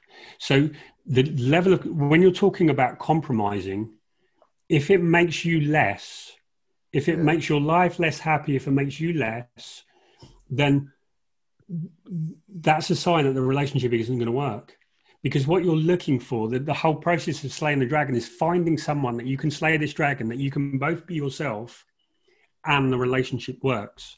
That's the sign that it, it's the right person. So it was also talk about um, like you you will compromise in work because of the currency. Because in exchange for the money it, um, it means that you're willing to uh, change but I think it's important to recognize that love is a currency as well. We don't think of it because we see economic money as a currency, time is a currency, love is a currency. And the reason that we get into relationships is to love and feel loved. And so that is being conscious that there is a contract. It might not be like written up like an employment contract, but there's a contract. I'm in this relationship because of I want to share my life with you because of whatever I want to get. And the more conscious you are about the contract that you have, the easier it is to understand and to, and to, to have the relationship that works. So, it, one other thing that I want to just put in to um, into the conversation is that in terms of compromise, like um, I think Harville Hendrix, their whole idea of relationship is that you grow as a person. You like you heal your childhood wounds, and you heal as a person from the differences that you have. And when when it's about like who's doing this, like it's easy. We all love to lie on a beach and have money and, and never do anything, but it actually wouldn't make us happy. It's actually who we become in the challenge of life that brings us like lasting lifelong happiness and meaning. And in the same way and in the relationship like we would it would be ideal that someone else would do everything but we really need to be the be- better person. And so when we challenge ourselves that we refuse to accept substandard behavior we make them a better person so I, I don't know if that makes sense, but I'm hoping that can expand the conversation. Yeah. Okay. I think I understand what you're saying. Um, in that, I mean, obviously we didn't do that, but what you're saying, I guess, is that uh, if you are, well, the weaknesses of the other person in some ways, you don't have to overcompensate in that uh, that you feel you lost something so you know, a bit like um, I suppose when I was uh, when, when I took charge of situation, and then she felt that I was perhaps controlling. Um, so I, I guess what you're saying is that you click in such a way that you can what you do is more or less automatically appreciate i mean i say automatic i mean how automatic but it's appreciated uh, by the other person. So your weaknesses, and, and they can help you see your weaknesses in such a way that it ends up being a positive outcome because you're almost like, oh, thank you for showing that. Actually, yeah, I need to correct that, and then they can help you with that side of things. Yeah, I, that, I, I, I, don't know. Maybe I totally misunderstood it. No, no, no. It is. Um, so, for example, um, when you were talking about you know, with your wife that she was scared to, to answer the phone on that. If you say, okay, why don't you want to answer the phone? You know, because okay, what's hold that's holding you back? That I want you to be to be better so that you're happier. Not because I want you to answer the phone, not because I want you to do this work or because I want you to do this. I I'm looking and I see that that's something that's holding you back. That's something. My job is to support you. My job is to be there. My job is to challenge you to be a better person, not for me, but for you. And this is like, is this making, like, is hiding, making you, is feeling anxious, making you feel happier or, or, less of a person? Um, and so if you, if you can support them, you know, like, um, you know, if someone isn't supporting you, like okay, what, what's up? Because, you know, to, to use Sandra's example, if someone isn't, the partner isn't supporting, right, he's got to go home. And if, if Sandra said nothing, he's got to feel like, you know, like I let her down. I wasn't man enough there. And he's going to feel that. And, and all of us feel we all feel at times we're not good enough. We all feel that we're underperforming, we're not as good as anyone else. And it's our fears, it's our um, inhibitions, all those things that hold us back from what we really want to do. And so if we are like, if we compromise, and we say, okay, that's okay. You be less of a person because I'm, I'm willing to accept this because I, I just want an easy life. There's a difference between an easy life and a really satisfying relationship. And so it's it's it's about getting to the root of why isn't it happening? Is it happening is it not happening from a fear from a weakness from a laziness? Or is it happening from a, a fundamental different belief? And maybe you, you, like your view of what's going to because we all have views of what's going to make someone else happy like it's one of the reasons why people can't often talk to their family because they all have a view of what they should be doing but is it you have to get to is it really in their best interest or is it in what you think is in their best interests? See you, Pete. Um, does that make sense? So, do, do, does everyone agree with the idea that love is a currency, or does that seem so alien? No, I, I agree because I think it's really important to see your like time and your attention and your emotional energy is valuable and it's something that it's like a resource that you could put somewhere else and mm. so you're investing that in in somebody and you you could be investing that in your own goals and dreams or in another relationship. So no i do agree with that. But but by by this uh, love is a currency uh, do we mean a bit like making deposits into your emotional bank account so to speak? Yeah, I mean, basically, we're, we're used to seeing money as a currency. But what we haven't understood is money is a currency because we don't, um, money exists because of a lack of trust. Um, and so it's a shared measure um, so that we can um, we can know what what the value of something is and so a currency is is something that we want and something that we will invest time we will swap another currency. So we might use money we might use time we might use uh, attention energy. All of these things are we swap one currency for another. And um, so uh, i've forgotten the, the sorry the, the specific uh, words that you were using? Me? Yeah. Oh, um, uh, I was using making deposits into emotional bank account. Yeah. So money, like the the, the, the we, we want to be rich, be wealthy, to have enough money to take care of what we need to do. We want enough love.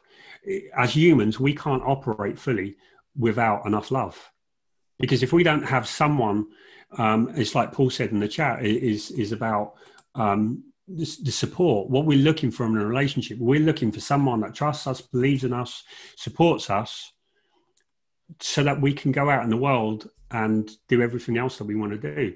If we don't have that, if we don't have that from a family, we don't have it from a partner, we don't have it from friends, we feel isolated, we're constantly doubting ourselves, feeling anxious, we feel lacking, we're not going to be able to do anything else. So, in that sense, yeah, um, love is, you know, like when we have that, like basically trust is trusting that we're going to get that love from that other person. That the other person is going to work with us to get that resource. I don't i don't really like the idea that money is or love is a currency because to me love is always something that's a bit more beyond the earthly.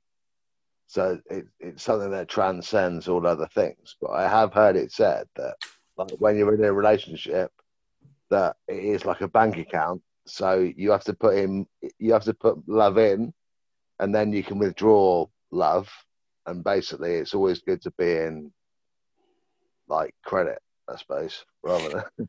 Yeah. And that's when, when relationships break down. Is generally when you're overdrawn, basically. Yeah, that's when it goes down. Yeah, it's a reward system, though. It's a reward. You put in, you get out what you put in, in a sense. So it, it doesn't yeah. matter whether you describe it as currency, and currency not meaning meaning money, but currency meaning the reward that you get. Yeah, currency, yeah. currency is just a method of, of talking about the way that, that it's just a measure that. that exactly. That yeah, I, I, I think what you need to look at there is is the idea of the beliefs that you have about money, because of money is seen as transactional, money is seen as as this, that then means that you don't want to look at love in the same way. But time is a currency. But we, um, and but, it's. But time is a universal currency which none of us can deal with because time continues, whether any of us care about it or not, basically. Yeah. So, so currency, currency is, is, is a way that we're, we're measured against other people, basically. Yeah. So who has more money is a way that we are measured against each other, basically. Yeah whereas time is a measure that none of us actually have a, any control over. Okay, so so money we have a measure that has a value. It has a, a, standardized. It's overt. We can touch it. We can pick it up. We know exactly what it is. It's a system of trade. So it, it's just become something which is a system of trade. So, but it does also create status.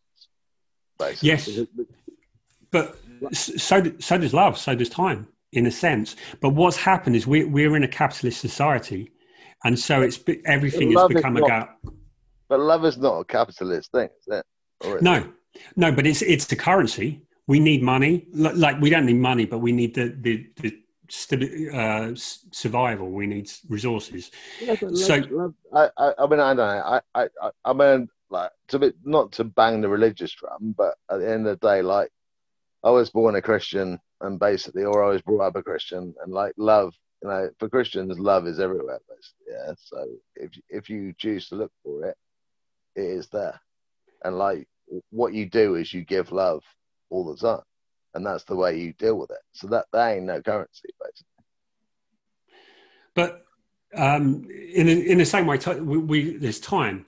So it, it's money is so much more refined because there's so much more attention on it because it's become physical and concrete. But what I'm talking about, about sorry, because people care about it.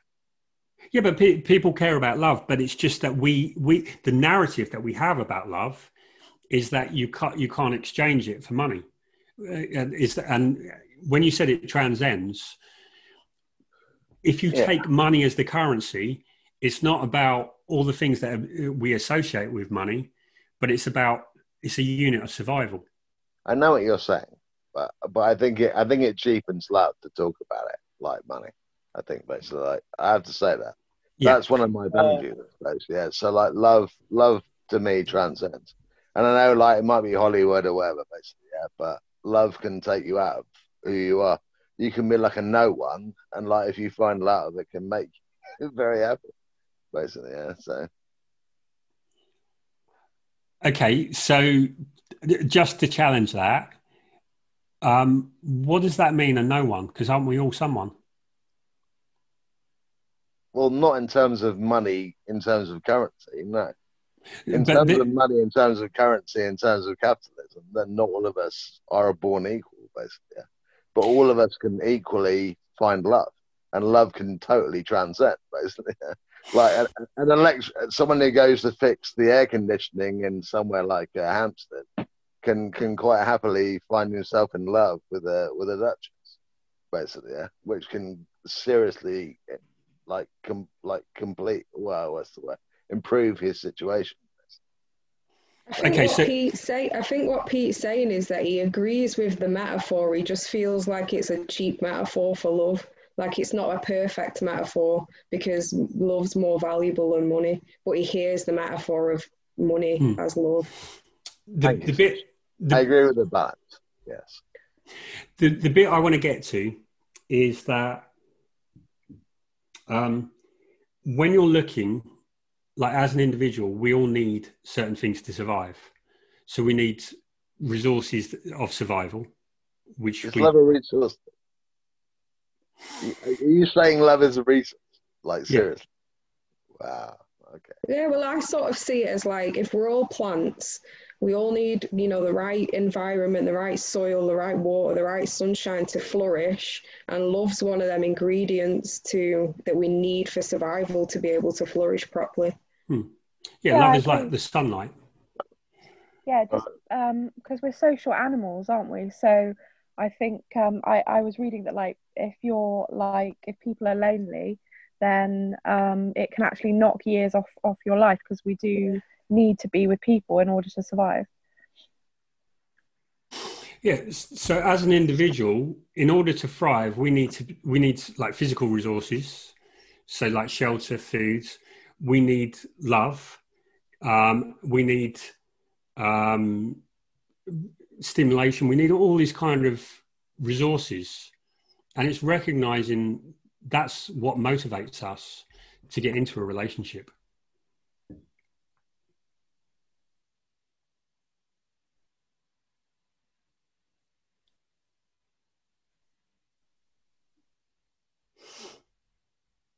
Anyway. So, so that's a conversation killer. I I can't. I hear what you're saying. I, I just don't know.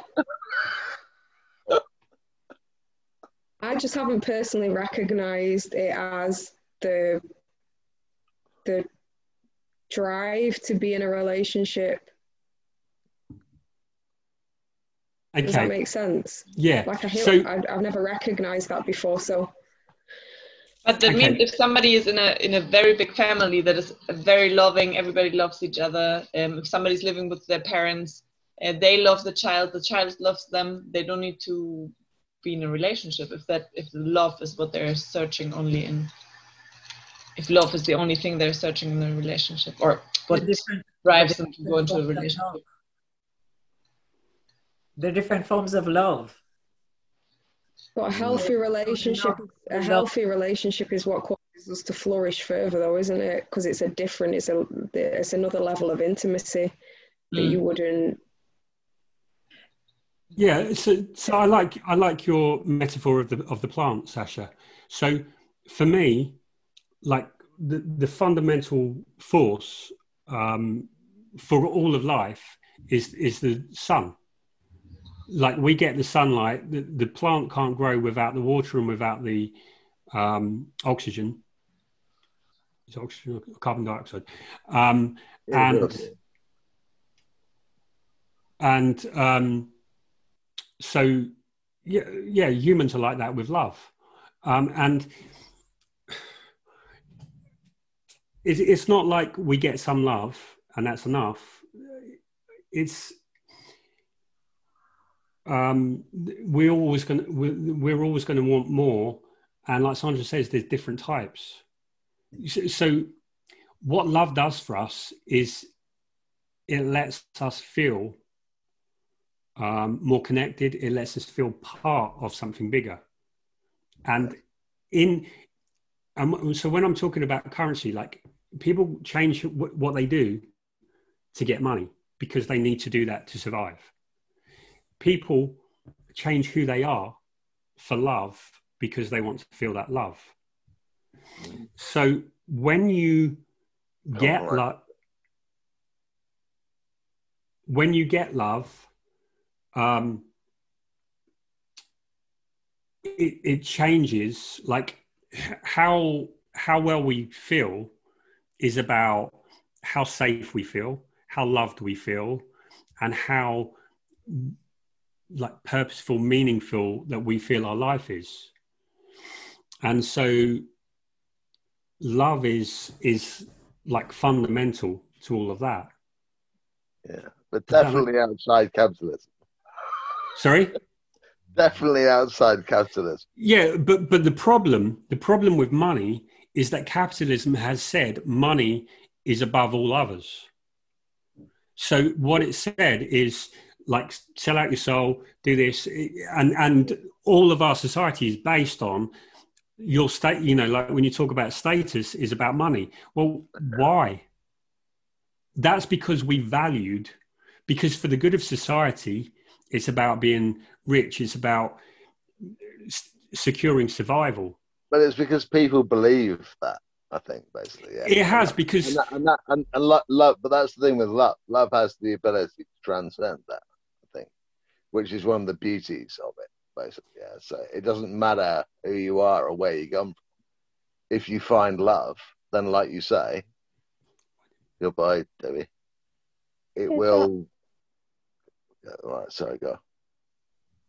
Okay, so okay, um, where's the dragon? all right, if if we were to go back, right, um, so thousands of years ago, right, society and those who shaped society mm, decided that money was like the value that they pushed. And that is mm. because money is for the common good. Love um, and other resources are for the individual good.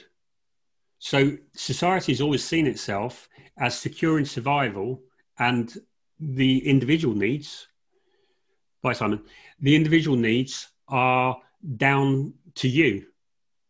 And so there hasn't been an infrastructure, there hasn't been a societal valuation of that. And so this is where the fairy tale comes from is that the idea of love is it just happens. Yeah. And so it's been romanticized because nobody ever wanted to deal with it. So if you imagine, right, Pete, if you imagine yeah, thousands of years ago that people had valued love over money or, or, or survival, would society be different?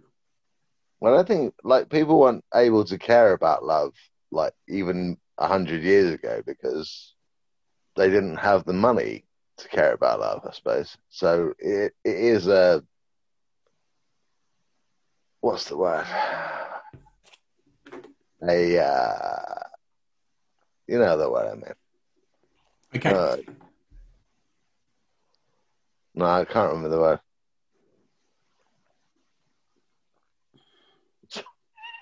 I don't know. I think you're talking. Well, I think you you need to separate um, basic human emotion and need versus um, economic um, development, economic need for survival, which is earning money and spending money. And there is a feeling of satisfaction you get or pleasure that you get from acquiring money and spending it, but it's not equivalent to love. Um, and I think what you get from, a, I, I suppose Pete is talking about what the the value that you achieve or you place on a relationship that works because of the rewards that you get from ha- being in such a re- in such a relationship.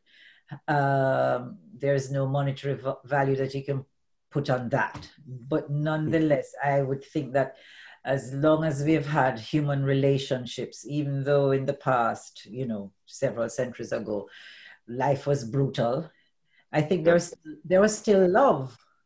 Yeah. Cool. People still loved, people still had relationships, people still enjoyed life, short and brutish though it may have been.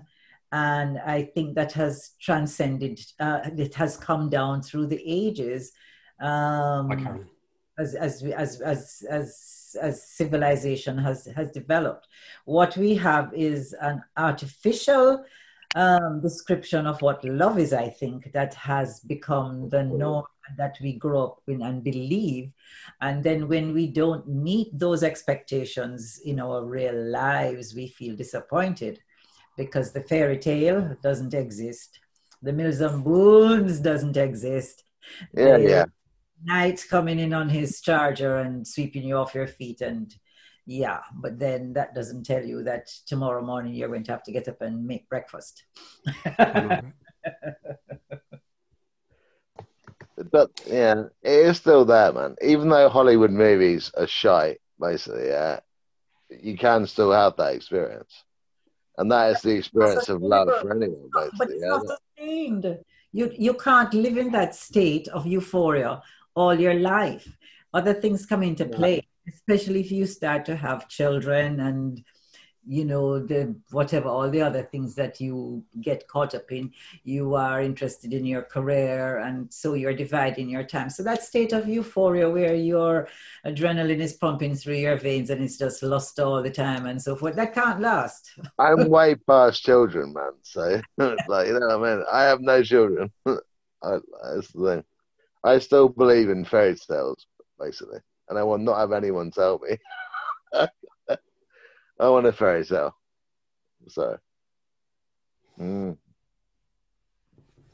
So yeah, I'm not saying that you take money um, in exchange for love, but it, um, you are you are right in what you say. It is a balance, and what you put in, what you put in, you get out basically. Yeah? And you have to put with with love, you have what you, you have to put more in. I think basically, yeah, to get the best experience. I think. Yeah, and like that's the way it should be. You have you have to want to put in because you can't take out unless you keep putting in. Sorry, I will go. Actually, love is what what we love is what we give. And if you look at who do we have the most love for, is our children. Our children, our parents. It's I haven't what, got children. But I'm sure yeah, I you know that, children that and had them. That's like Uncondi- unconditional love. Yes. yeah, and it's because of what we've given, what we've invested. But I so- believe in unconditional love because of my religious beliefs anyway, basically. Yeah. So, and that's why I think uh, that's why I've come a cropper, basically, as well, because I believe in unconditional love. So, okay, so when you believe in unconditional love, that Yes. means that you're going to accept whatever the other person does. Yes. So you're going to love the unlovable. It, well, I, I made my choice, and I've made my choice. That's the thing, I suppose. I want to hear from Errol as well, because I know still Yeah, there, I think there are two levels here, um, uh, two different aspects of it. I think we are. Um, so one is the mechanical side, if I can call it that, in that um, you make, as I called it, the deposit. So uh, through actions, uh, whether it's respect, consideration, um, you are making continual deposits into the other person's emotional bank account bit like maintaining the garden, like Sasha said. Um, So that person then feels valued, cherished, all the rest of it. Whether you're bringing home some flowers spontaneously, whether you're taking her out for a meal because it just because it's Friday, or you remembered her birthday and you did something really great and extravagant, or you got the book that she was really looking for. Well, you know, little things and big things. And these are all what I will call mechanical. Things. That kind of creates that bond. There is also this other bit that I think what Pete is trying to get to is that that person, for unexplained reason, just makes you happy because they're there. Yeah. They're, they're not doing anything, but you feel happy because they're there. It, it, it may be the way they look at you. It may be the where their their body smells or whatever it is. And I don't mean bo by the way. I mean you know like Instinct. the- the- Instinct. it- there is some magic there that you can't explain. And I know I'm now starting to sound like some of the movies I watch, but um, and I say this because I I have a friend who I think she will be a lifelong friend. I think I mentioned about her before. We're just friends, nothing nothing more. There's no rom- no romance between us or anything. And she loves her husband, even though he's the most undeserving man. She's still, and he is, and she accepts that. She loves him unconditionally. Yeah. And, and, I, I said, and I was really intrigued by this. And I said to her, "What is it about him that you love?" And she can't really explain. It's just that when he's there, she's happy, Yeah. despite everything that he has done and not done. When he's there, she's happy. And I think that is the love that Pete is talking about. Yes, man. So there are two aspects to, of this. Um, so the, the, the lucky pupil, I will say, will have that kind of love, but on both sides towards each other. And then that added with the mechanical bits, wow, you know, I mean, I It's the mechanical bits that cause the problems. so Well, yeah, I know, but you can still have a very healthy, long-lasting, and fulfilling relationship, I believe, if you do all the other things right. Anyway, Yes. because the you know the other person then feels that you value them above other things, and you know they feel cherished. And they do have they have to still they have to still fancy you. That's the thing. Well, of So course they, they there's do. an I mean, you know, emotional element there as well. Yeah, of course. I'm, I'm assuming that that side is over and done with because it, that, that, that it takes, you know, literally seconds. You know, you look at somebody, you like them, you don't like them. But to really have a fundamental or a stable relationship, you got to get to know the person. Uh, My- it's not, it's, you got to go beyond the physical aspect. So you can't just My- say, my ex loved me, I think basically, yeah. For and like it was it was proper like what's the word? Like like lightning, basically, yeah. It was love at first sight, basically, yeah. And she still my ex still loves me, I think, basically, yeah. And but like the mechanical got in the way and it was a long distance relationship and it caused problems. And you're right, there is bits and, and like I like the, I like the fact that slaying the drag. There's a problem clearly that I have to solve, and she has to solve, and it's not all on me. And I wouldn't want to compromise myself either. But sometimes instinct this takes over. That's the way it is. I think. Basically, I don't know. I'm sorry. Yeah. Instinct. Sorry. Question: How do you recognize when you have successfully slayed the dragon? That's a Rob. Rob. Well, it's it is a constant thing, um, but it, it, you know, like Sasha is the the uh, metaphor of of cleaning. So, in the beginning, it's about recognizing: can you resolve differences? Can you work to understand each other?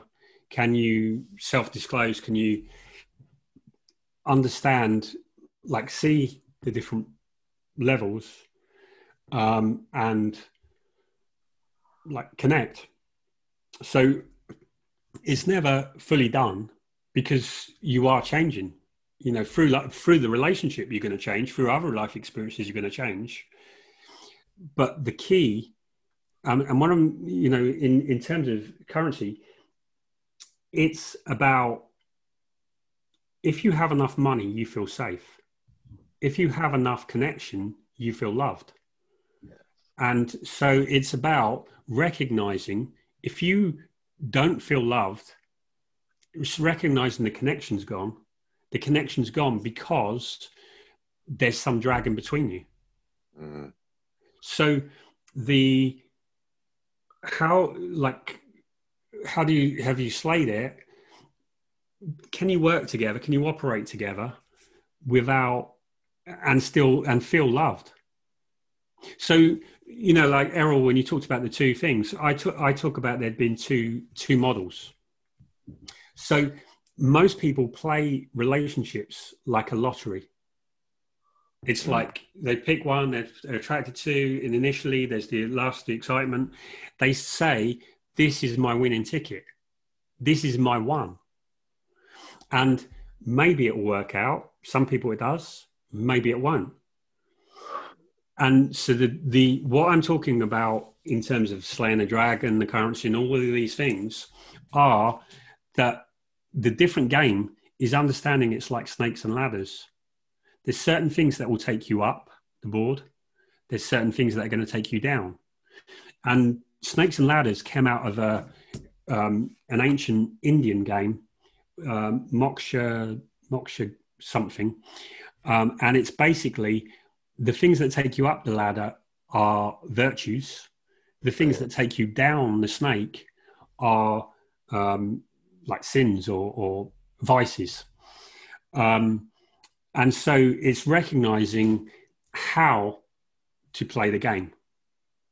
And so when you've gone through enough, so initially you meet someone, the first three, six months is about lust, is about the excitement of being with them. It's about who you think they are because you don't know them enough yet. The long relationship is about understanding the different layers. I think was it um, Errol or, or Sandra talked about the different layers of the person. The longer you're in the relationship, the more, the deeper the level. But what happens if you've successfully worked through these problems, if you've managed to stay connected in spite of all these things, the level of trust the bond, the respect is so much deeper. Because that is deeper, it takes a lot more to break a relationship. If you've never worked through that, if you're still working on the stuff that's above the iceberg, what it means is the level of trust, the respect is, is quite fragile. And so what happens is that the um, less less needs to happen for you to feel disconnected when you feel disconnected, then there's still this friction, and you argue about, you know, like the silly things that who's doing what, how, how are we doing it? It's because there's a lack of connection. So slaying the dragon is having respect, having trust, um, feeling connected, feeling supported, and that means you get more of the currency of love. So you feel more full. So the relationship is more rewarding. You want to stay in the relationship because you're getting everything that you need. Does that make sense? In theory, yes. But I want to slay my dragon, even though I'm an ex. Basically, yeah. I feel I have to slay my dragon. Basically. I mean, well, that comes back to communication again, though, doesn't it? Yeah. Yeah. It's, it's, it's always about communication. It's yeah. It, it's communication is is is the the bond of like how because you know you want to use an, an analogy of using different languages and communication is the way that you understand okay that word means something different for you so like pete and i have a very different view because we have a different understanding of the word currency yeah. and i'm no because, and and when you refine and you understand well what what you like how do we learn a word? We learn a word because someone says it in a context and they say it and so we go oh that means that. And we now we use the same we are quite limited and there's a few hundred thousand words or however many thousand words but we're quite limited in the way a word doesn't doesn't describe an emotion. It doesn't describe a feeling and so we say i'm agitated but yet we have different thresholds and so agitated for someone means something completely different because we learned the words in different contexts. We had different upbringing. So love means something different to different people. Love uh, means something different to everyone. yeah, exactly. Because you learn it in learned it in a certain context. Yes. And so it's understand it's going beyond words. And when you have a level of when you've done this enough times, we've had that communication. That's why it's not a commodity no, no, no. I never said a commodity. I said a currency. Yeah, but no, but a, a currency is a commodity. That's why no, love no. is. That's, that's, why love is a commodity. A commodity is something that you can buy off the shelf. You mean buy and sell, bought and sold? Yeah. Yeah, no, love isn't a commodity. Love is a currency. Love is something that you get. You do something to get. Not okay. No, that that is a capitalist idea of currency, but currency yeah. is something. Like, like, you say you're a capitalist we're going to invest time we're going to invest like why would you invest time and effort into a relationship unless you get something out of it i would because... as i said it's a reward system you invest time and effort and whatever and you are rewarded by the feeling of love and comfort with your your mm. partner so uh, okay if you have a difficulty with the word currency it's a it's a reward or something of that sort. But you, you put stuff in and you get something out. It's an intangible thing but it's the thing called love that makes you feel all cozy and comfortable and safe and stable. And you get all doughy-eyed over the person as you say. I think, uh, those uh, I think wonderful things yeah.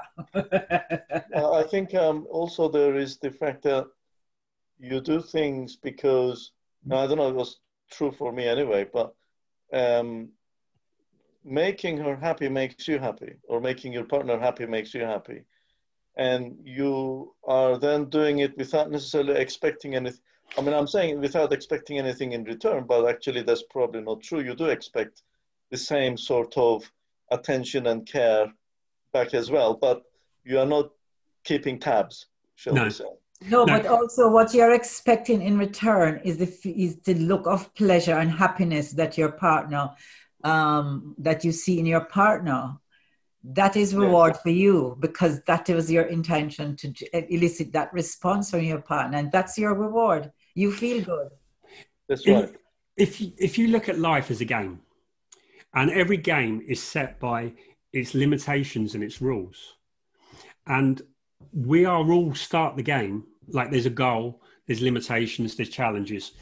We are the game of life is we're set hardwired with instincts needing certain currencies. We need to survive, we need to love, we need to feel some sense of meaning, some significance, all of these things. And so it's not necessarily we, we, we we do that's kind of the game of relationships is that we try and make the other person feel as good as they can they make us. Um, and if it doesn't balance out the relationship doesn't work. But yeah there is that hardwired that we need to love and we need to feel loved. Um, and that's what without that we wouldn't get into relationships. But where we're struggling is that we we have those instincts but we don't have the knowledge, the methodology, the pathway to have that currency f- fulfilled, or if you don't want to use currency, that need to feel f- fulfilled.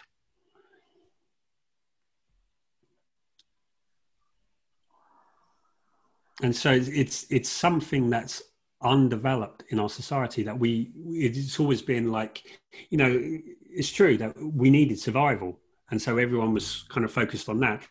And our relation like the divorce curve went up from the 30s 40s 50s onwards because the relation the need like we had survival sorted out. So now it's about emotional emotional fulfillment. And we're not getting that from our relationships in the most part. Now of course there are some people that have found a way some people that it's come easy to but typically most people aren't getting that. But isn't it um, also um, uh, that many of us are emotionally immature when we em- embark on significant on our significant relationships in our young whenever in our 20s or whatever it is.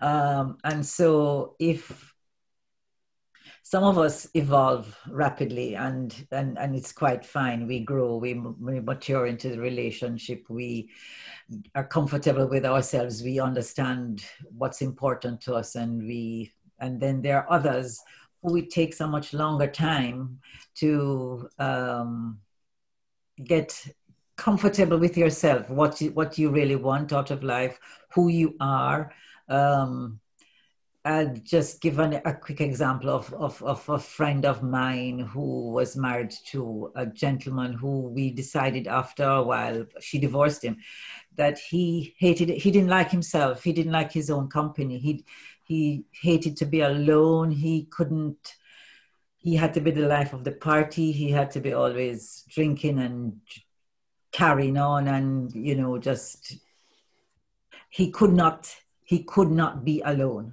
because being alone meant that he would have to face whatever demons he had to face, which would, he had a nasty temper. He, you know, had had some issues in his childhood, which obviously he had not dealt with. So I think that um, we are basing our expectations of having a good relationship on an imperfect foundation in many respects. And so, what we're doing in the relationship, we're having two separate issues to deal with. One is our own personal growth and develop and need and dealing with our own in, inner demons, while we are working on maintaining this this thing that we really want with this other person. And every now and again, our demons burst through that facade that we have been we're trying to maintain of our controlled self, and then that disrupts the entire balance of what it is that we were trying to develop with the other person who may not be aware of these demons that you've held so close in your chest and they're seeing they think that they have met a new person i don't know this person that's not who i got into the relationship with which is another dragon then that you have to say i suppose yeah. in the relationship yeah. I don't know if that made sense. But yeah, perfect sense. Um, yes, um, like we have our personal journey, which is you have to slay the dragon between everything that we want and our fears. And people don't, people have different rates of evolution because they're scared to look at it. A lot of people won't look at anything like this and they're just, just they, so they just distract, they just ignore it, pretend, hope it will go away. And that's, that's what people are doing when they're compromising is like you don't have to deal with it if you compromise. And so if you settle for harmony, um, it's a way of avoiding having to like slay the dragon. And so it becomes magnified because not only have you got to slay your own dragon, but you also have to find someone who is who you can slay the joint dragon with. Um, and then they have to slay their own dragons. And yeah, so so finding the relationship that works is about finding someone that you can do who, is equally willing to do this slay the dragon thing and and in an in a in an ideal relationship where you both slay the dragon you support each other in slaying your own dragon.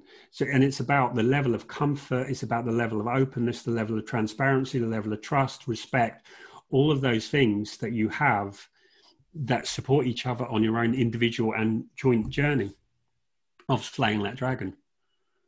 And that's why that's the critical ingredient to a relationship that lasts. Someone that you can work with in doing this. But most people never really think of that. Most people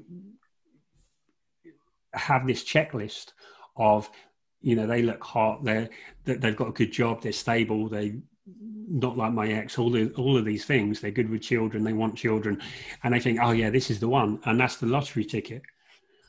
Um, and then it's just luck after that. Whereas if you understand, okay, if we do this, the relationship's going to fail. If we do this, the relationship's going to improve. Um, does that make sense? Does it answer your question? You said we we like generally we just fall into relationships though. Mm. I suppose so. That's the way it is. I suppose. Well, that's why because we fall into relationships because we decide that we because like we like you generally fall into relationships because you fancy someone basically yeah so that's the way it goes but, but I like I like your idea of slaying. I, I do like your idea of slaying the dragon. It's not something I was thinking before, but that's what you have to overcome.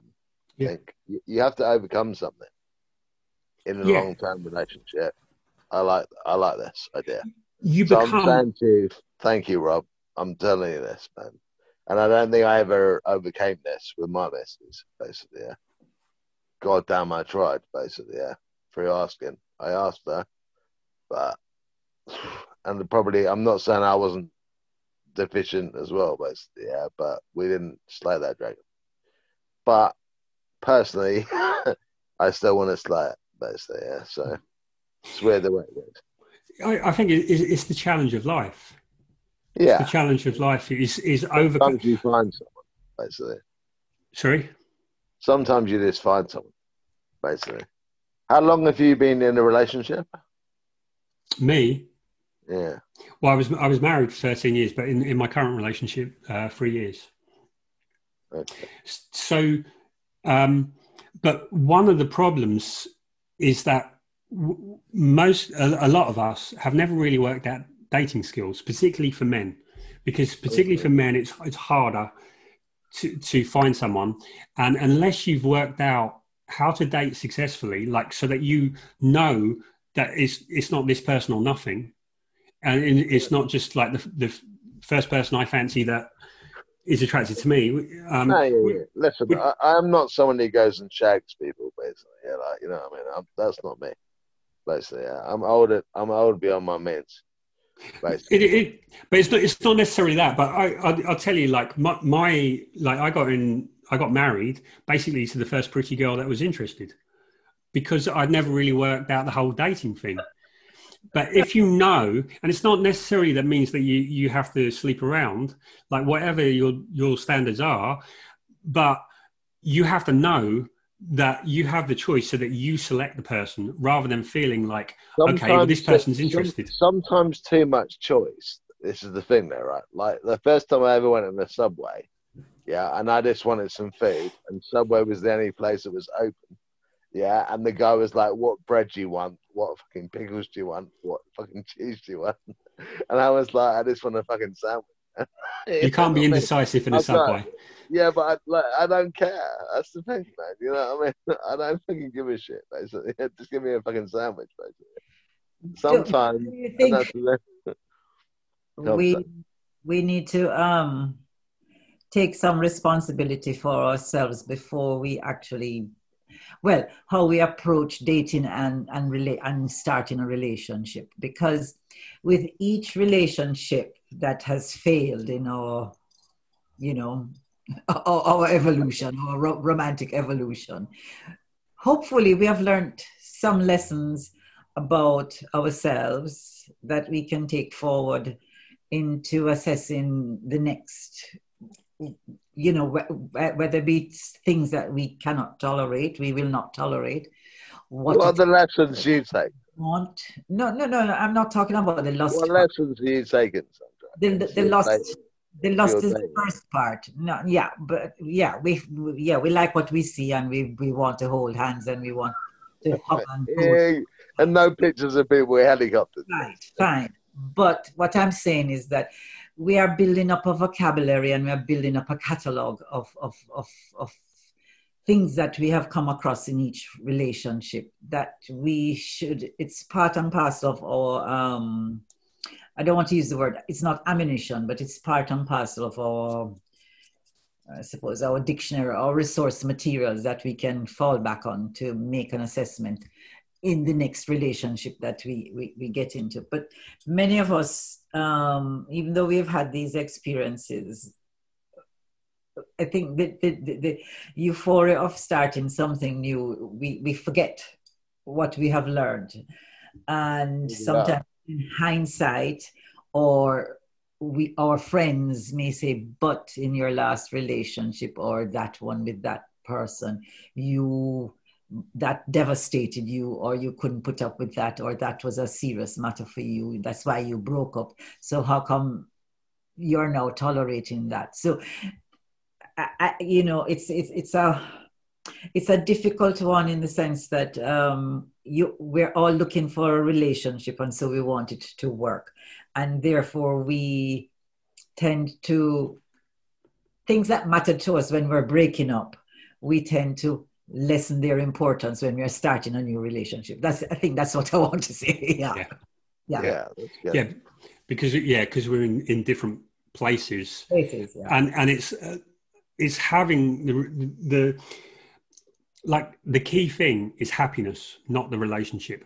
And if you fancy someone but um, they're not right, it's better that you have a fling, get that out of your system, like as much as you want to, but not to take like the fun of dating with someone and make it a domestic relationship when it's never going to work and it's it's having to um it, it's it's it's it's a skill i don't know if it's discernment is it discipline of of not being able to not get carried away with something that isn't true with the narrative and that's what I, that's what i mean by building on truth i don't think i can do that honestly i don't think i can do it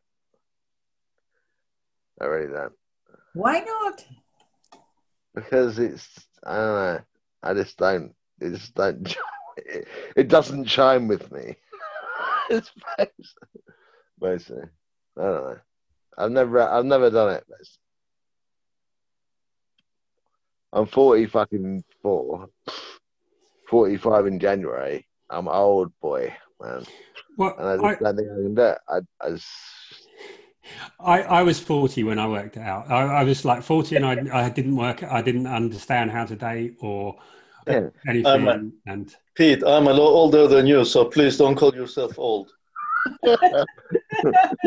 Errol, you're much wiser than me, boy. I'm older than all of you. I don't know about that. Oh, I'm older than you. yeah. I think I don't know. With me, I don't know. I I I, I just don't. I don't know. I just don't.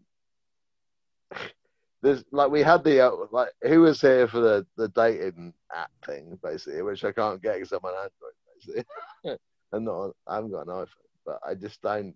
I I, I, I don't know. It's just the it's the judging. I don't want to be judged. I suppose. Like maybe it is my ego, Sandra. I don't know, but you have to. Yeah, well, okay, I, like it.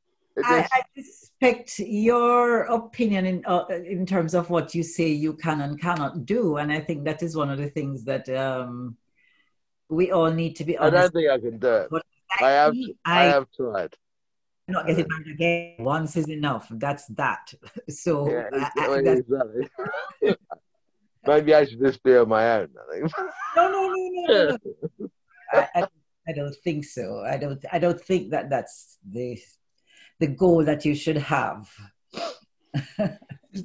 yeah, that that's a common response, and and the thing is that you know when I said we were hardwired for for games, what happens is this this drive. It's not because like I have no drive.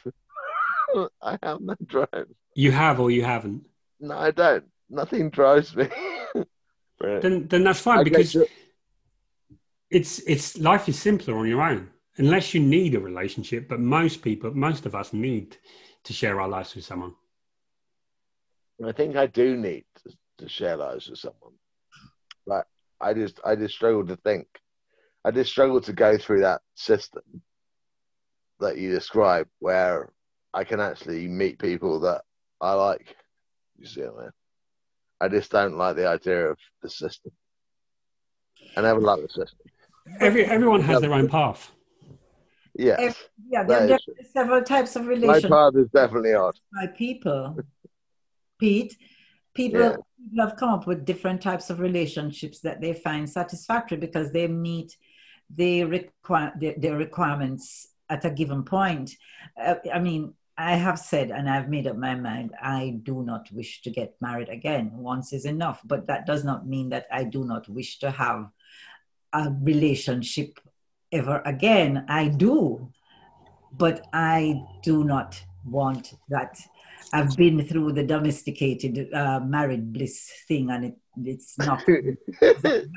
I, no, I value my private time, my personal space. And there is a lot that I want to do that I don't know that a marriage would enable me to do freely because you have to once you commit to a marriage you need to make that well, well, well this is the thing like we didn't we, we didn't speak we didn't speak about we didn't speak about marriage earlier and for Errol's purposes yeah like like like when you get married like a lot of people think that that's it basically yeah and like Errol I think he put the time in basically yeah because like you're married and like you put the time in, but obviously it can still fucking eh, it can still go bad shape, basically. I don't it's know. but it is a gamble. I think we are all agreed that it is a gamble. But when you get to marriage state, yeah, then it should matter more, basically. Yeah, I think basically, yeah. So I'm not married, basically, yeah. But as far as I'm concerned, if you're married to someone, it should mean something. basically, call me old fashioned, but you know what I mean? If you're married to someone, they should fucking back you, basically. Yeah, they should be. You know what I mean? Sorry, I, am not moved. All right, Errol. I'm sorry. Yeah, that's all right. That's, I, I, you, man. All I want to do is give you. All I want to do is give you a hug, man. I'll give you a virtual hug. I'll consider myself hugged. Uh, I mean, but the the the relationship is. Um, I, I say we say luck, and it, it is true because luck compensates for our inability to understand some of these issues that we've been discussing over the past few weeks and deal with them. Um, and where we have that immaturity of character, um, uh, the, that growth problem in ourselves. So we are not aware of our ourselves as a person and what makes us tick. We don't understand what we actually want and what will be have a more chance of making us happy. If you don't understand those things, then luck plays a more of a part in the relationship. And the more luck plays part, the more likely it is that the relationship is not going to work out. Mm. Um, so in order to reduce the effect of luck, you kind of got to first of all understand yourself, you know, where your limitations are, what you give up, what you don't give up, because we talked about compromise earlier on. You got to kind of know where your boundaries are. Um, and so then you got to be able to judge the other person as well, um, to be able to think, okay, well, how does this person think, and how does that relate to me, and you know, can I relate to this? Um, so you got to kind of get over the physicalities and you've got to be kind of delving into their character, understanding them as a person, and then thinking, can I, is this good enough for me? You know, am I, do, do I have a connection here? You know, can I put, I'm about to say put up with this person. It sounds wrong. That's not what I mean, really. No, no, I mean, it's true though. No, yeah. Yeah, but you know, the, the, their weaknesses does it bother me?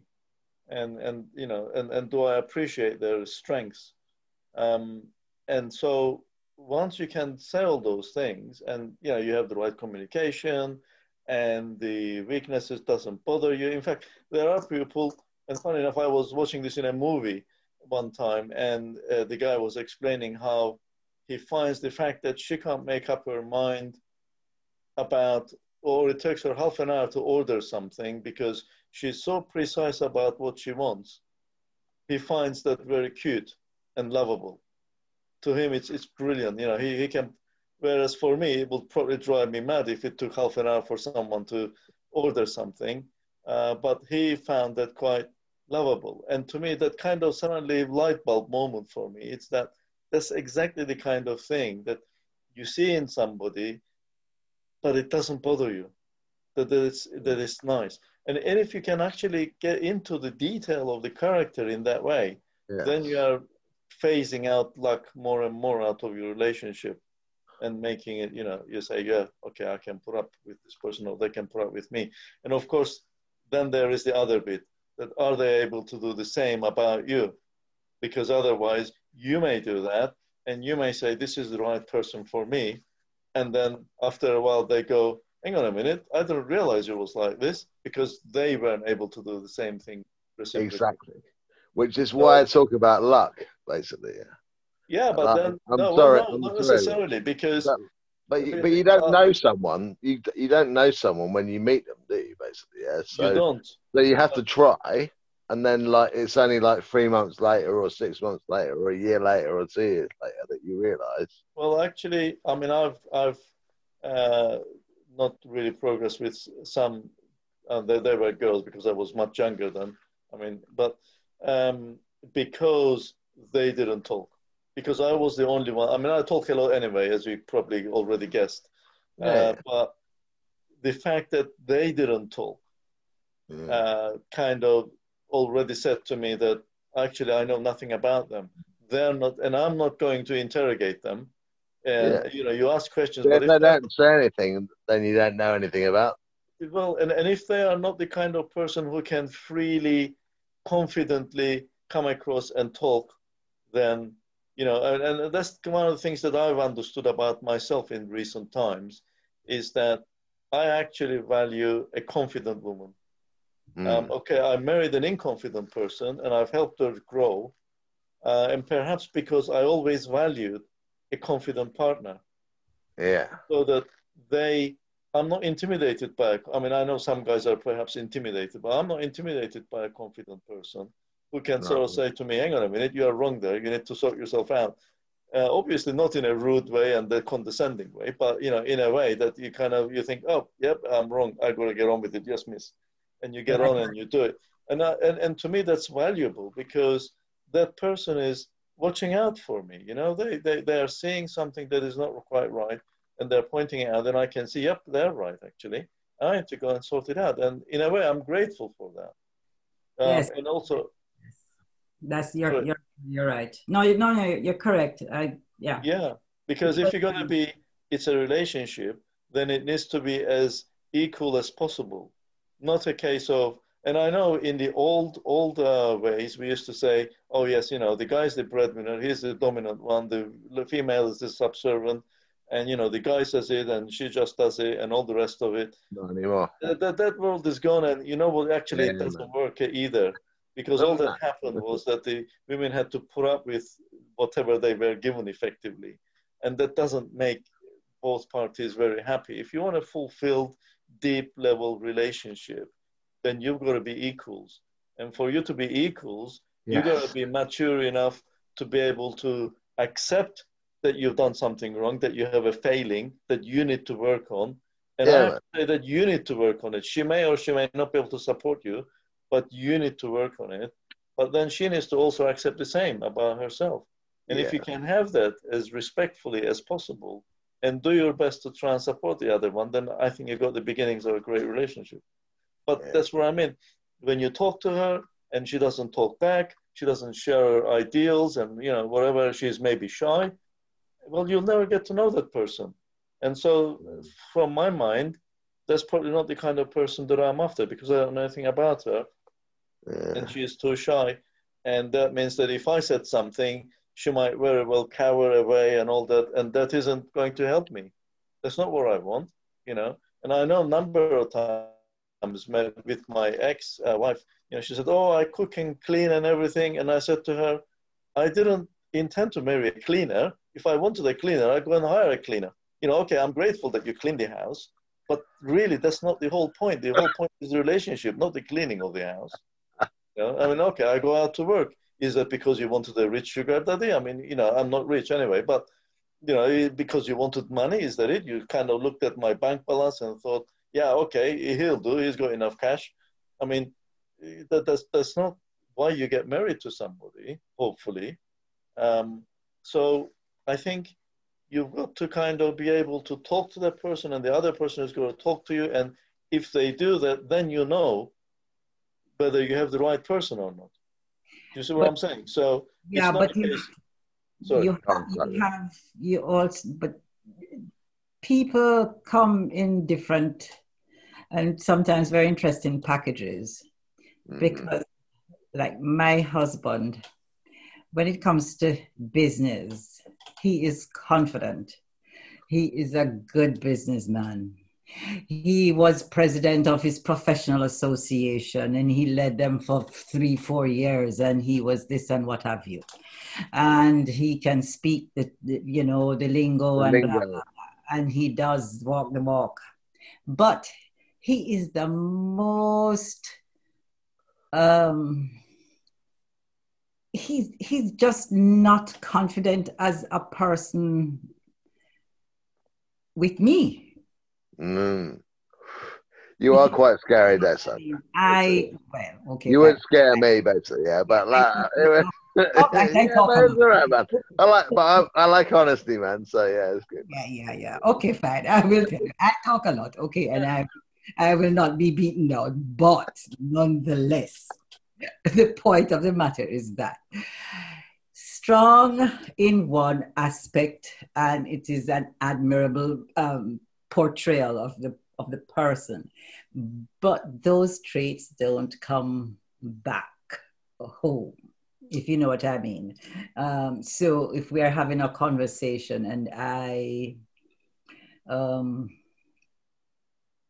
I, and I expect him to, to respond, not in a certain way, but just to respond and give an opinion.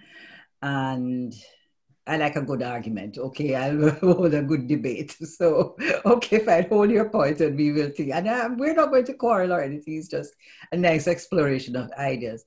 And he'll just buckle in no time. But with his friends, they will argue for hours and they have, and they, is it that what? me as a female, I'm not supposed to be as strong as his his friends, so therefore he can't hold up that. So he compromises every time.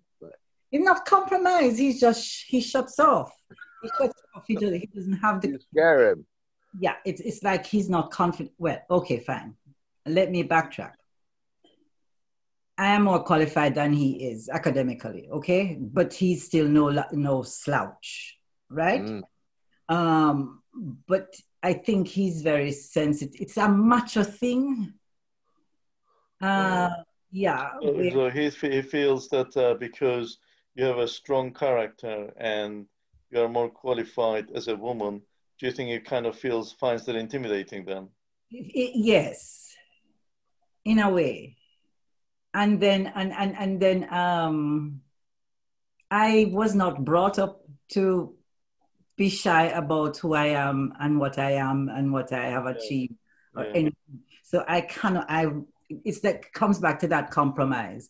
I cannot compromise on on that aspect of me because it's alien to me.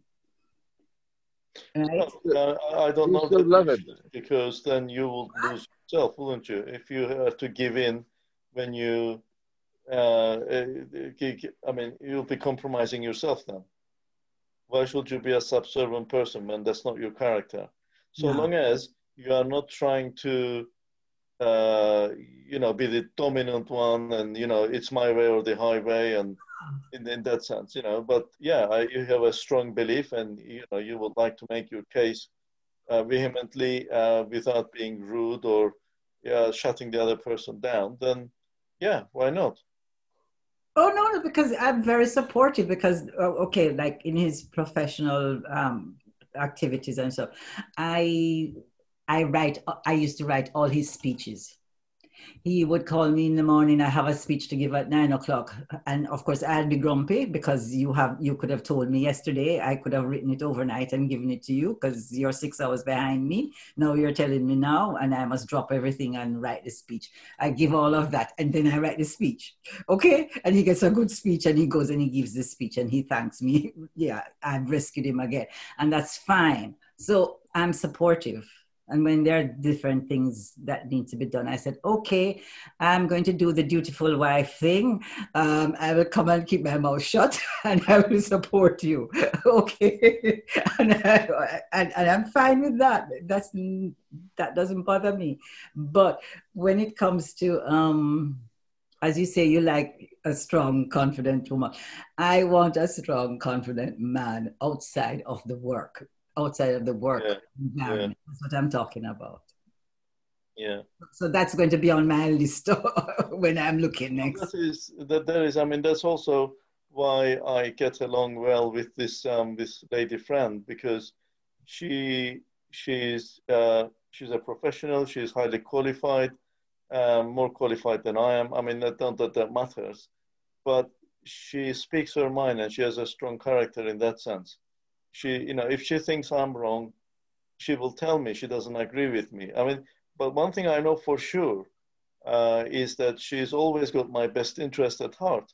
And as you will do in a relationship, if so long as you got the other person's best interest at heart and they know it, even when you are delivering a negative message, so long as it's not done cruelly or rudely, then I think it's a positive thing. And yeah. I appreciate that she's is not saying yes to everything I say.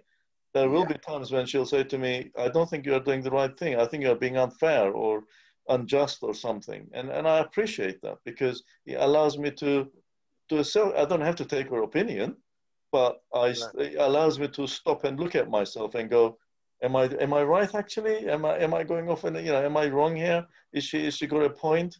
And quite often she does have a point. The, the way she made it, maybe sometimes she hasn't quite got everything right, but there is a point there still, and that's valuable. The people that I have that relationship with, there is no spark. They are just my friends. They're just my very good male friends. Yeah, but it's like, yeah, of course. You, ever get everything together? Will everything ever come yeah. together? But what, what I'm saying is that that's the mechanical side. But then if you add to that, you um, the the magic side of things, and you know, as a somebody that you you know you know you love and cherish and that sort of thing, then obviously, then you have a partner. Yeah. Yeah, I, I, I, th- I think, um, I think the problem, you know, is a lot of people won't evolve because they're scared to look at it. And so there may be things in their childhood, and it's the whole thing of the idea of being in a relationship it means that you have to do this all these kind of lessons that they learn and slaying the dragon is uncovering all of that and so I think when we look at Errol today and, and we look at what Pete shared, it's the willingness to to look, the willingness to to not just because when people come out of relationships, they go, Oh, it was just, you know, my ex was an asshole, it was it was this, it was that, anything but look at themselves. And yes, it is it, it's never all one way. But all, the thing that we can control is we can get more layers of self-awareness. And so sometimes people can people can play a role in business. People can play a role in a certain confined space. But when you're in a relationship when you have like a, a lifelong like a long relationship you you get you're exposed. That person sees you in all contexts. And it's the fear of being seen that stops people from doing that. And so they don't want to like they'll crumble or they won't get involved or they it's because they're not willing to look at that fear of feeling unworthy or feeling not good enough. And as errol said there's this whole patriarchy of where we've played this role of of man being the one who knows more and, and the one who's dominant and all this stuff. And what that's meant is it's meant women shut up and men feel that they have to be better than they are. And it's the willingness to look at that, the willingness to open up.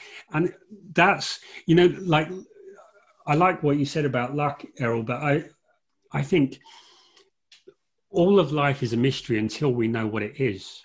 And now we're looking at genes, that genes do this, and and you know that, our intelligence is is a matter of genes.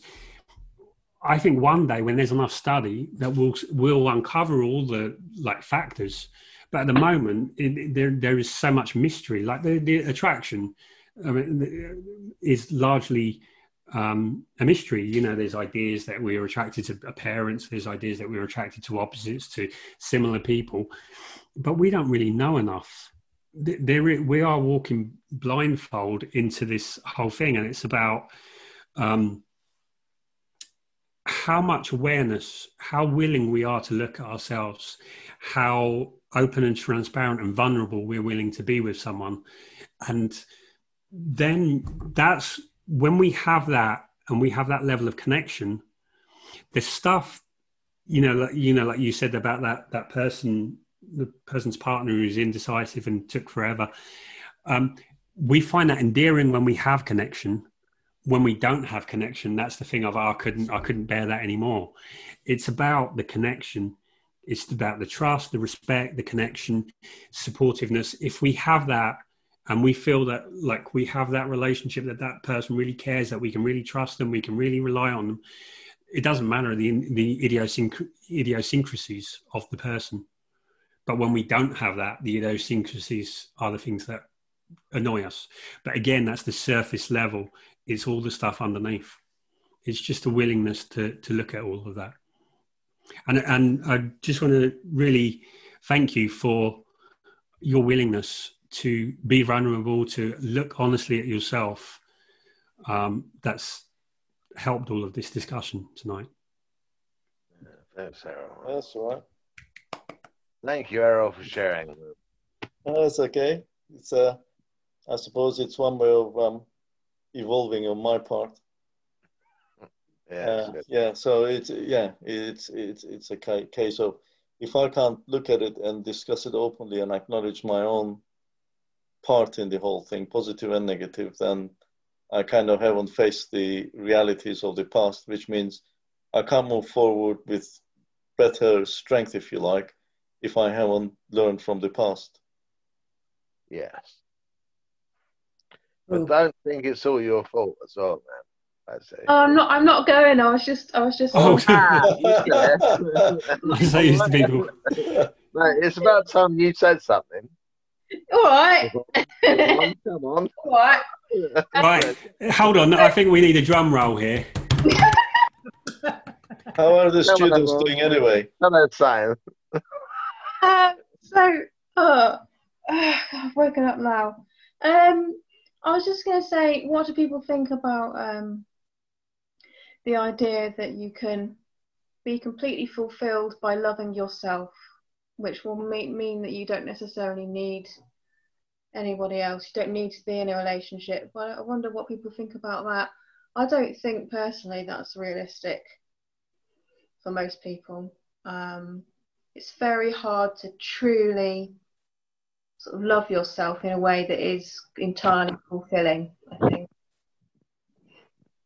Do you have brothers and sisters? Sorry? Do you have brothers and sisters? We can't hear you, Pete. Do you have brothers and sisters? Can I speak? I have um, three older brothers, but I'm estranged from all of them. Okay. But I, I'm an only child, and I can deal with like life on my own, I guess, in a way that other people can't deal with it. Like, and, and in the coronavirus, I, I've dealt with it a lot better than other people can. But I still quite like the idea of finding someone who to go through life with. So, so I have to say, it's always good to have someone to. I mean, I, have not come across anybody that uh, is content on their own. I'm not. I mean, people are capable of living on their own, and like Pete, I mean, I was an only child up until I was about eight, So, um, uh, I, I, I mean, I'm, I'm not a person that wants to stay even now. I mean, okay, I've just come out of a very long relationship. Um, I'm not ready for another relationship right now. I don't think, only because I'm still. I feel that maybe my emotions are still settling down. Um, so I'm just really looking for friends, but I do not want to settle down with somebody that I can have a deeper connection with. Um, I wouldn't want to be just on my own. And I don't know anybody actually, that, at least not that I know a lot of people, but I don't know anybody who says, you know what, you know, I, I, I'm, I want to be on my own. I've, I've, I've met people who are not on their own, but they live with friends. So like uh, two or three guys, and, and they live together. You know, they share a house, um, and everyone goes out and does their own thing and so on. But they're still together. They're not on their own.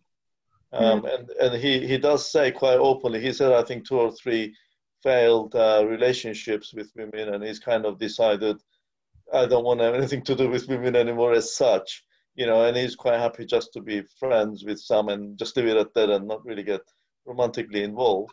Um, but even then, they are not. He's not looking to be on his own.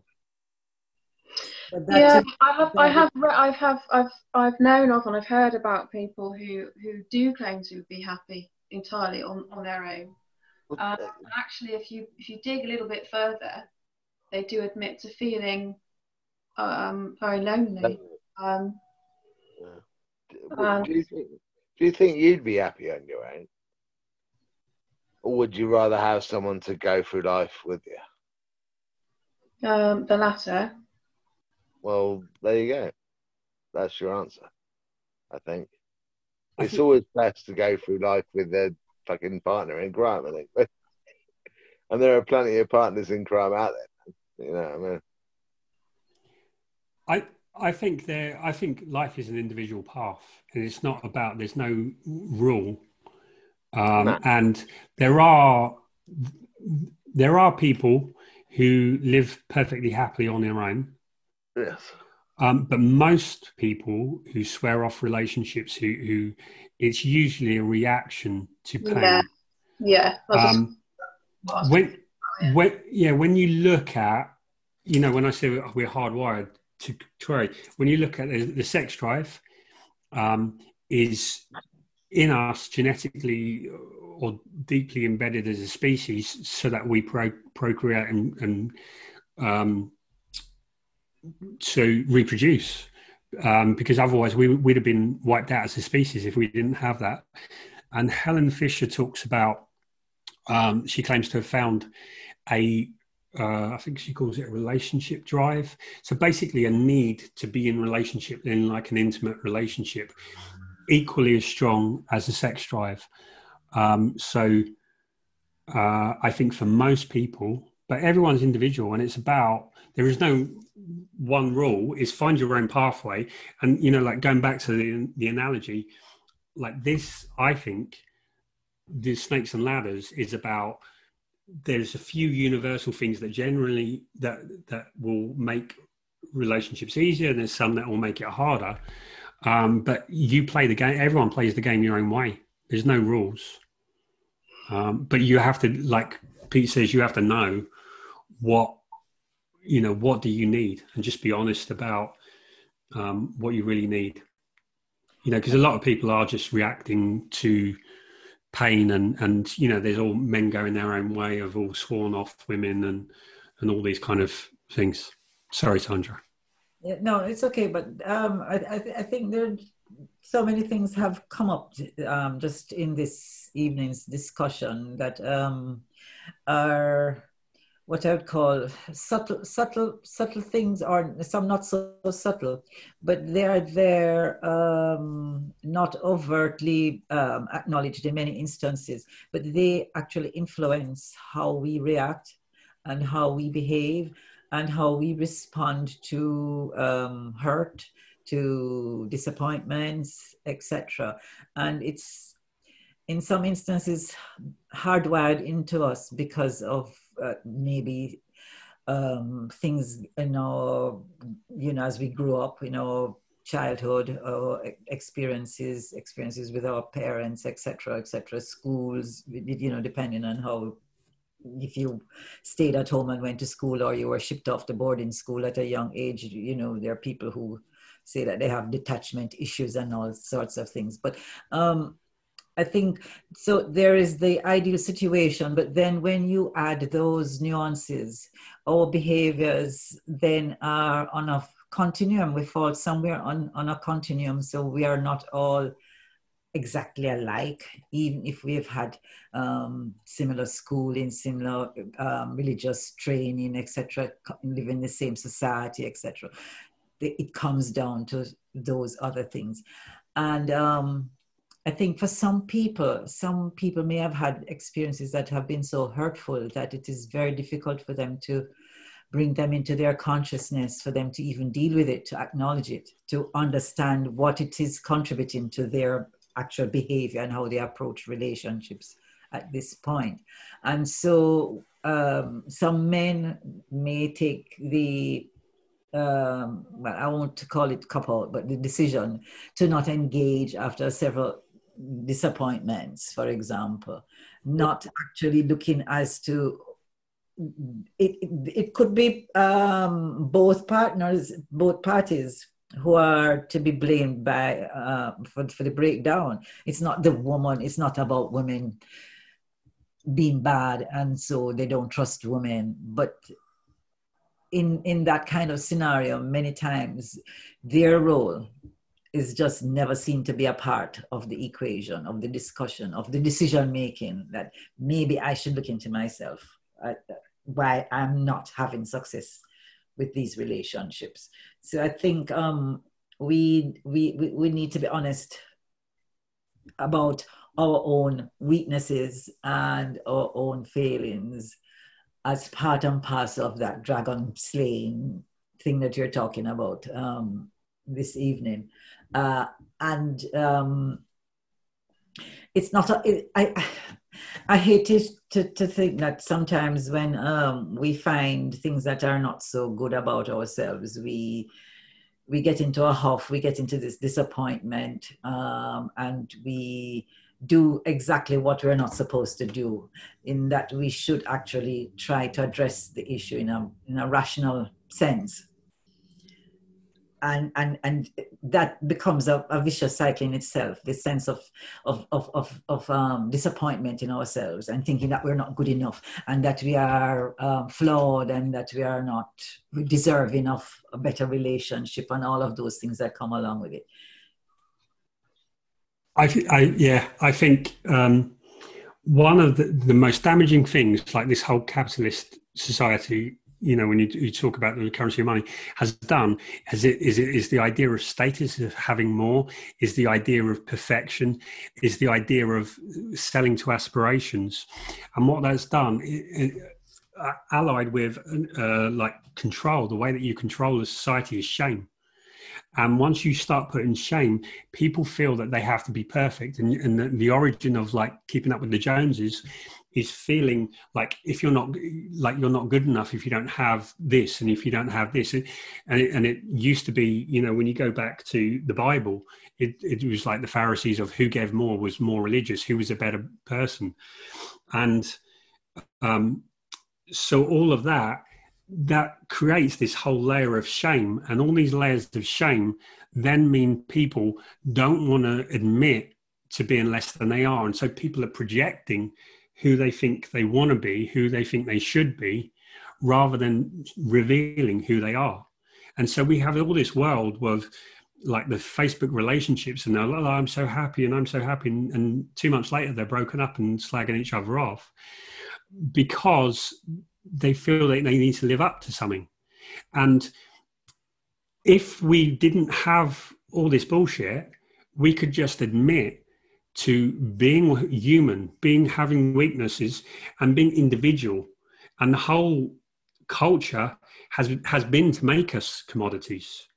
when the reality is that we're individual and when we embrace our and it's not even necessarily weaknesses it's idiosyncrasies because we're all different you know like if you have a circle yeah. and of all the different dimensions of life we all fit somewhere different and it's accepting where we fit where we belong and not going oh well that, that one's a better place. I should pretend to be this or i should aspire to be this. We are what we are. And when you strip it down and when you get the willingness to look at that and not necessarily like accept who you are accept you know um people hate dating because of rejection and and and um because of what they get but it's just accepting okay this is this is this is what i am i accept who i am um and other people are going to make judgments because they're operating on a different level of this is good this is bad well that's just bullshit. It just doesn't work if you look at it um, logically and you look at how that plays out. Um, if that makes sense. Yeah, and, and also this building the, a facade is very difficult to keep it in when you get into the sanctuary of home and home life. So you've created this public persona that you think is the desirable one, and then you have to become you, you, you have to move from that public space into the domestic space. And when you get there, you're supposed to be relaxed. And when you are relaxed, you're supposed to, um, all of those airs and graces that you had put on to create that public persona.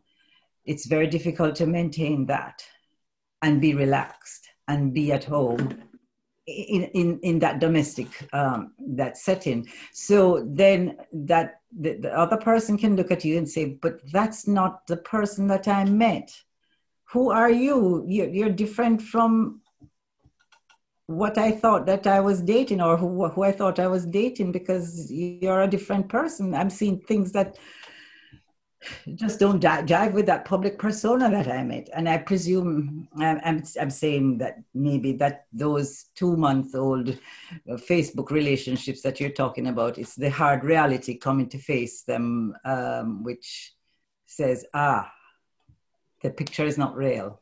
Well, well often um, they know their relationship isn't that great, but what they're what they're doing is then making oh i'm so happy with this one. Is uh, uh, um, because there is this whole sense of you need to be in a relationship. You need to you need you need to show how how loved you are in this relationship. And so it's oh i love this one. And you know like something that's private like someone gives them flowers or someone says something and like oh i love this one because they did this and what they're really doing is portraying to the world like they look how loved i am i must be special because they don't and it's a, a feeling not feeling good enough and feeling like you need to impress people. Whereas if it's genuine, like really happy couples, they they just don't do that because mm-hmm. they know that they're loved. They don't need to prove it to anyone. That's why I don't do Facebook. Yeah, it's it's um. it's, it's... It comes down to, I think, um, uh, talking about people being uh, independent, I suppose, uh, which is on its way to being a mature personality. And you have to be independent on three levels. One is um, financial independence, so you need to be able to pay your own bills. Um, one is uh, intellectual independence, so you, you, need to be able to solve your own problems. Uh, I don't mean to say that you need to know everything, but um, you you can figure things out or you, know you come to places like this and you discuss and you learn and so on. So you you have the ability to do that. Um, and the other one is emotional independence where you actually don't need someone to pat you on the head and say yeah well done you done it and you feel oh that's it i'm, I'm great. Um, you can actually do that for yourself you're self-actuating. And at the same time uh, you can recognize the faults in yourself and you don't kind of start beating yourself up over it. You understand that humans are flawed and that you know you're a work in progress and that you have the discipline to push yourself to do better next time uh, if you feel that it's an important thing to resolve. Uh, and I think you, if you can have those, then you can start edging towards more maturity of character. Um, and then you start thinking, okay, then you need to kind of establish a sense of professionalism and trustworthiness. And it's, I think only then can you start thinking about um, being able to get into a relationship because you need to be, you need to a achieve those things and b start getting to a point where you can make and keep your own work, words. How do you know you're at that point? Sorry. How do you know that you're at that point when all of those things have come together? Sorry, I didn't understand that. Uh, how how do you know? I think what Imogen is saying is how do you know when you're at that point? At, at the point of what? You don't know when you're at that point. I- totally Imogen. Like you're fucking seriously. You're a good. You're you're a good looking lady, man. And basically, two weeks is too much, man. Though. No, um, I mean, if, if, if we are talking about the three things that I've talked about, um, then first of all, you have to understand that maturity is not a binary event. You are not either mature or immature. It's like saying you are tall or short. You are neither. You are tall compared to someone that's shorter than you, and vice versa, right? And so maturity is that as well, which is, I think, what Sandra was making the point earlier on that you maturity level that you have when you're young is different to the maturity level when you get to my age. Um, you know, one foot in the grave. Um, so, I, I, fuck off, fuck off, man. Fuck off. well, you know, I'm over half a century. Listen. You know, put it put it that way. I'm over half a century, so you know. Um, Yeah, so- whatever. so- but, but but the point is that um, whatever maturity level you are at, just remember that you can be more mature going forward. The important thing is, are you comfortable in yourself and with who you are? That's the first thing. And then, can you understand the other person? And are they, and if their maturity level is more or less matched to yours, then this potentially means that you are potentially, you know, might be a good match. But then, of course, as you grow in life, your maturity levels may change because one of you grows much faster than the other person in maturity. And then that may then create problems and friction again.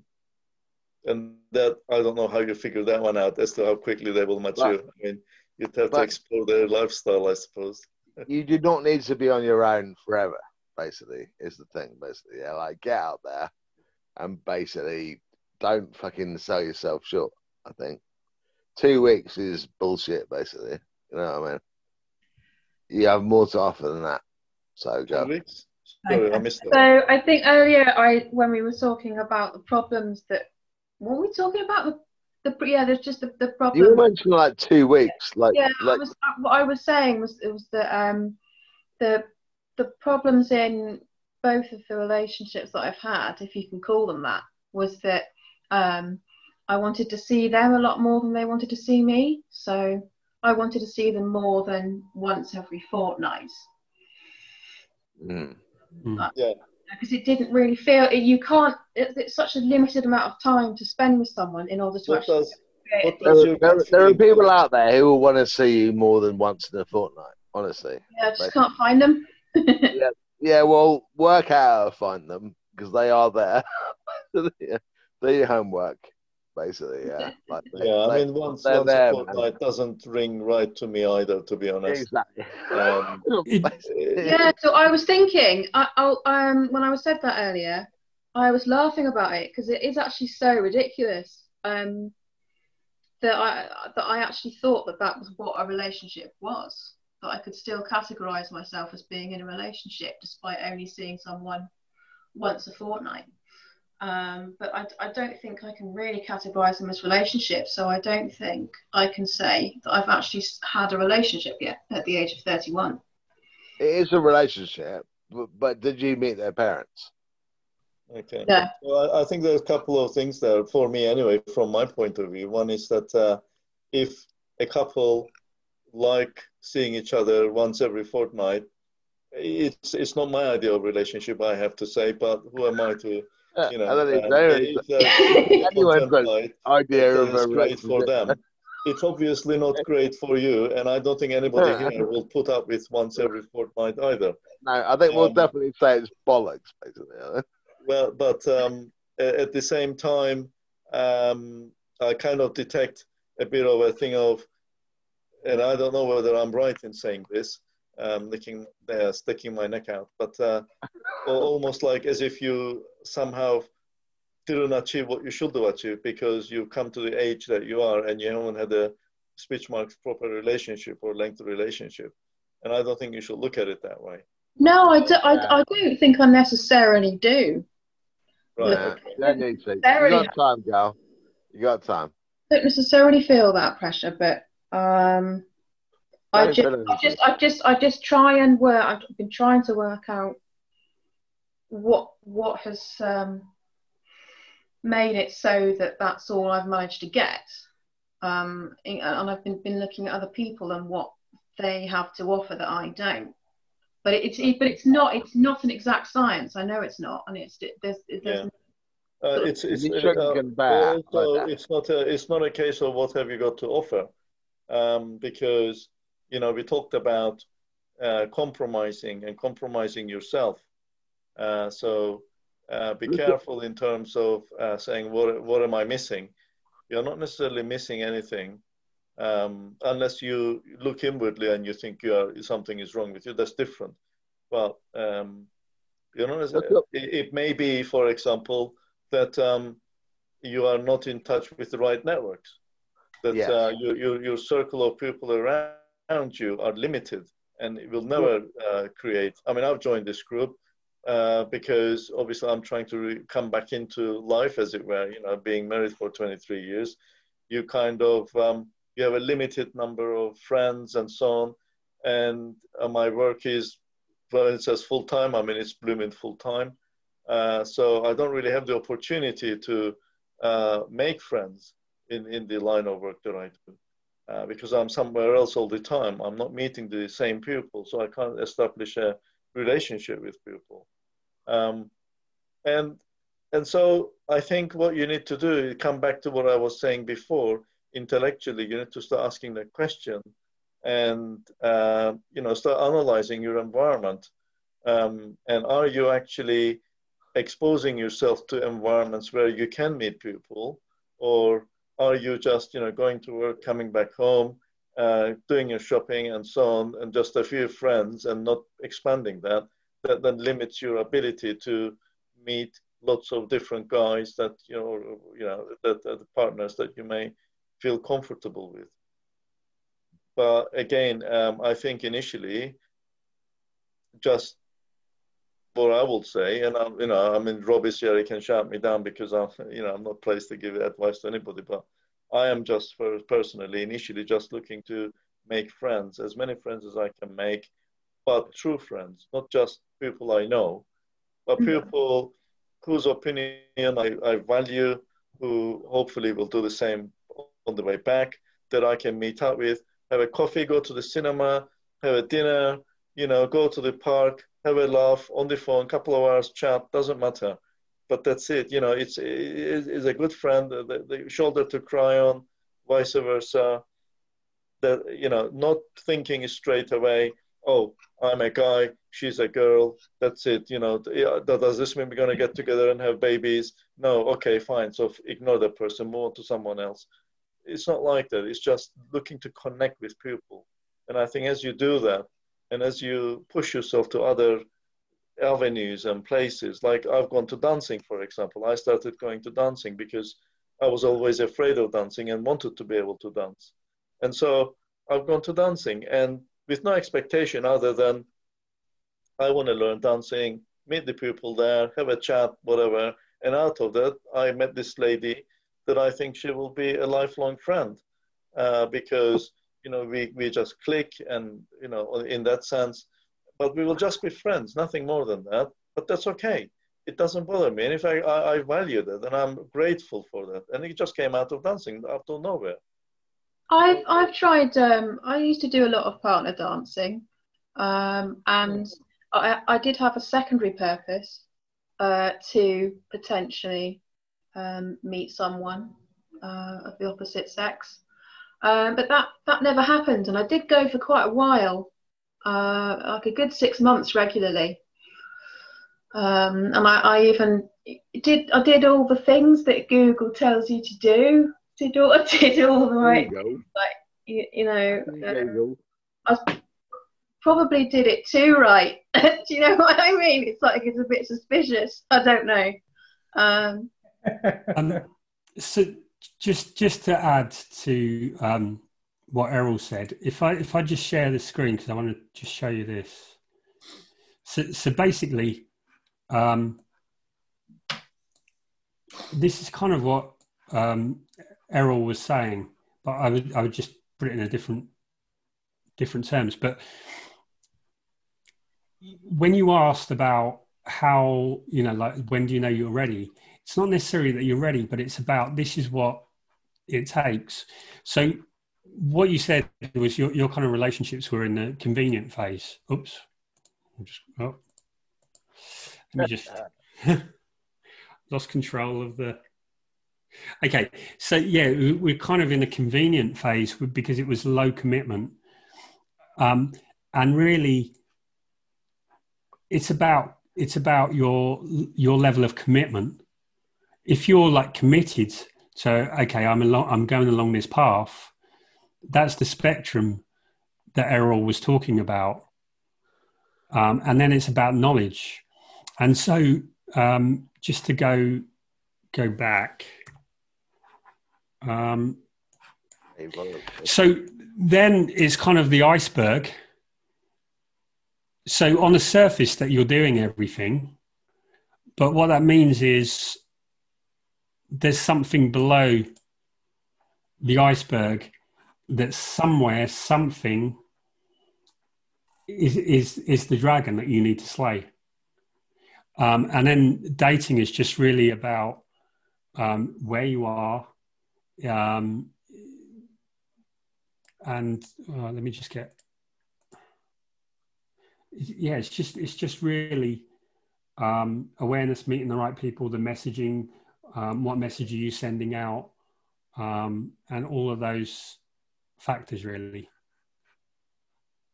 Well, it's it's it seems to me that um, that I, I, I it seems like I might need to actually completely remove my desire for a relationship in order to find one. or maybe it's a matter of perception in that um, you may be giving off vibes as they say of desperation wanting to be in a relationship. And so anybody looking at you would think ah she wants to she wants a serious relationship. Let me go. Um like clingy clingy. Yeah but not not necessarily clingy but but want to move too fast want to commit once. It, it's it's like you know a fellow talking to a girl for the first time and he says, Oh, she wants to get married. And so I'm gone. Yeah. Because they haven't reached to that point. They, they, they, they just met you. But you, what the vibes that you're giving off is that you want to build a nest immediately. Mm. Well, uh, you have I to be think, careful. I, th- I think I'm just, I think I'm a very passionate person. And once yeah. I get, once I get just slightly involved with something, I can go, you know, I can be really uh, you know, re- really intense with it, I guess. Um, yeah, I'm hearing pick up on, people pick up on um, uh, your true intentions and motives, though. Hmm. Uh, no, but I'm, I'm on Imogen's side, man. Honestly, taking it as someone who's who is finds dating very hard, basically. Yeah, I agree with that. It is. It's difficult to find someone, but you have time. So just put yourself in places where people want to meet you, and you will meet someone. I think. I, I, I, if I did before Errol speaks, um, I just wanted to say that the the key thing that Errol said was about connect with people. Don't yeah. look for the outcome; just connect. No, and connect I mean, whether they're friends, whether they're whatever. Yeah, no, I don't. I don't think I even. You're struggling to connect with anyone, though. Necessarily doing that. I'm not necessarily thinking, right, I, I need to, I'm going to find a partner today. I'm thinking, oh, I, I want to find someone to have a coffee with. Um, where are you? Well, uh, yeah, you, I was going to say. There you go. You've got two guys here who don't mind having coffee with you anytime you want. what, you want coffee? I'm, I'm gay. I mean, at the, at the end of the day, um, you, you, you need to enlarge maybe your circle of friends. All I'm saying is that be careful um, of your own motives because if, if, if there was a guy and he came along and let's say, even though he didn't say, say in your dance club, and he was chatting you up with the pure intention of just, you know, uh, and all he had in his mind was conquest, let's say, you know, very bad thing. That's all he was interested in, nothing else. I'm sure you will pick up on that. I've, uh, um, because he will be fairly shallow. He wouldn't be interested in anything about you. He will be pushing it and all the rest of it. Um, and, and, all I'm saying is that be careful of your own uh, motives. So when you see somebody, don't think we're gonna get together and that's it. You know, is he the right partner for me or whatever? You, you're just looking to have friends to chat with, and you know, if if it stays friends, that's perfectly fine. Uh, if it goes anywhere else, that's a bonus. But if it doesn't, you know what? Your aim is to have friends in life. I mean, true friends, not just somebody you know, you, they know you, and that's okay. You know, that's nice too. But ideally, hopefully, to connect with people so that you can have a true friend. And nothing is wrong with a little harmless flirting. oh, definitely. But, um, but, but, I mean, it, well, it depends on the person, right? Um, but you know, if you're friends, you're friends. Uh, flirting may very well take it to a different dimension. Uh, ah, but it can, just, it can be just a flirt for a flirt's sake. Believe me, and it's a lot of fun. Yeah, you you got you got to judge the person for that. Yeah, um, so, of course. But but it, but it free but but but what it does it gives you some confidence and it gives you the ability to make small talk and it and you learn to read signals. So it's it's a good exercise. Don't i mean let's not discount it. It is good for you. Mm. Rob, and, don't, and, Rob, don't you agree? Yeah yeah definitely. I, I i need to wrap up but i just um I would I would say two things. Firstly, if you knew that you were going to have a relationship and it was just a matter of time, um, I think there'd be less anxiety, and I think part of it is is is a lack of belief in in, in that, and the, that would take away the, the the, pressure. And and the other thing is that. Um, forgot the other thing. Um, the other thing uh, was belief, and it, it's every problem is in our blind spot, and it's having, like we talked about, the the ability to to look. And often we can't do that in relationships. Often we need this is because we're in the, either a bubble or we're in ourselves. We can't see what we can't see, or we don't know what we don't know. Um, and it's somewhere it's just in honesty and getting really clear, really honest. Um, and whenever you feel a fear or anxiety, it is a sign of something like that isn't true. Um, and it's just getting beyond that because naturally um, it, it's it's possible and if it isn't happening then there's something somewhere um, that you're doing that's stopping it. And it's just working out what that is.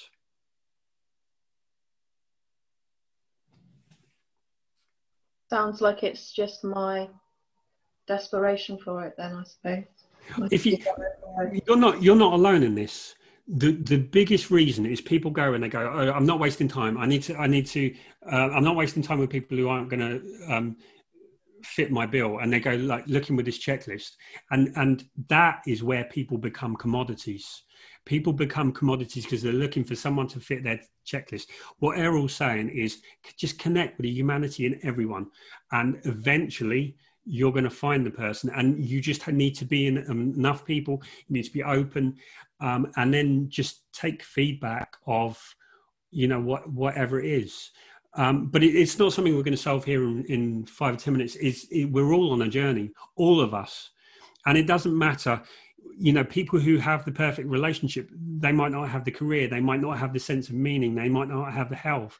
All of it is something for us to uncover. And the, the biggest problem is we have society's taught us this sense of shame because we don't have everything worked out. No one does. Um, we're all on a journey, and it, it, you know, if we were complete, what would be the point? Yeah.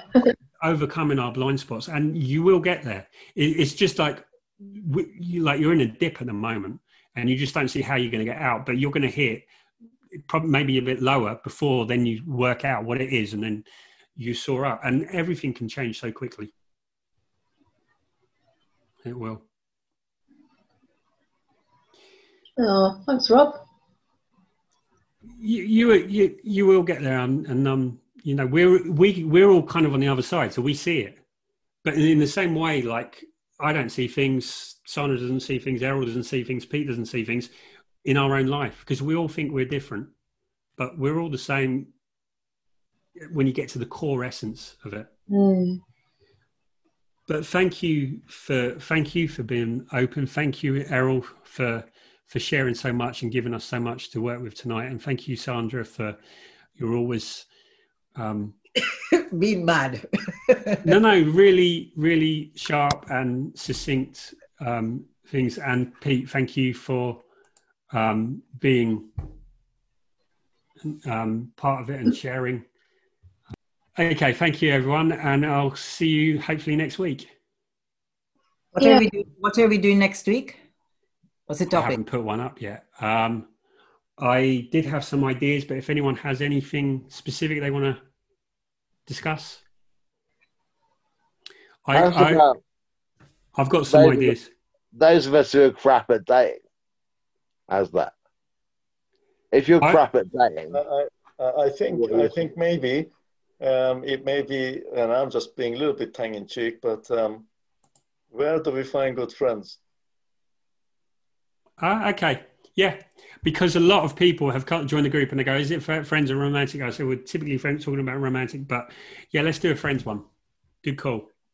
Which reason why I joined, and looks like Imogen is on the same path. so yeah, likewise. Okay. Yeah, likewise. So maybe we should all get together one day when all this COVID thing is over. That would be good. Okay. Thank you, everyone. Have a good week. Bye bye, you too. Thank you. Bye bye. Bye.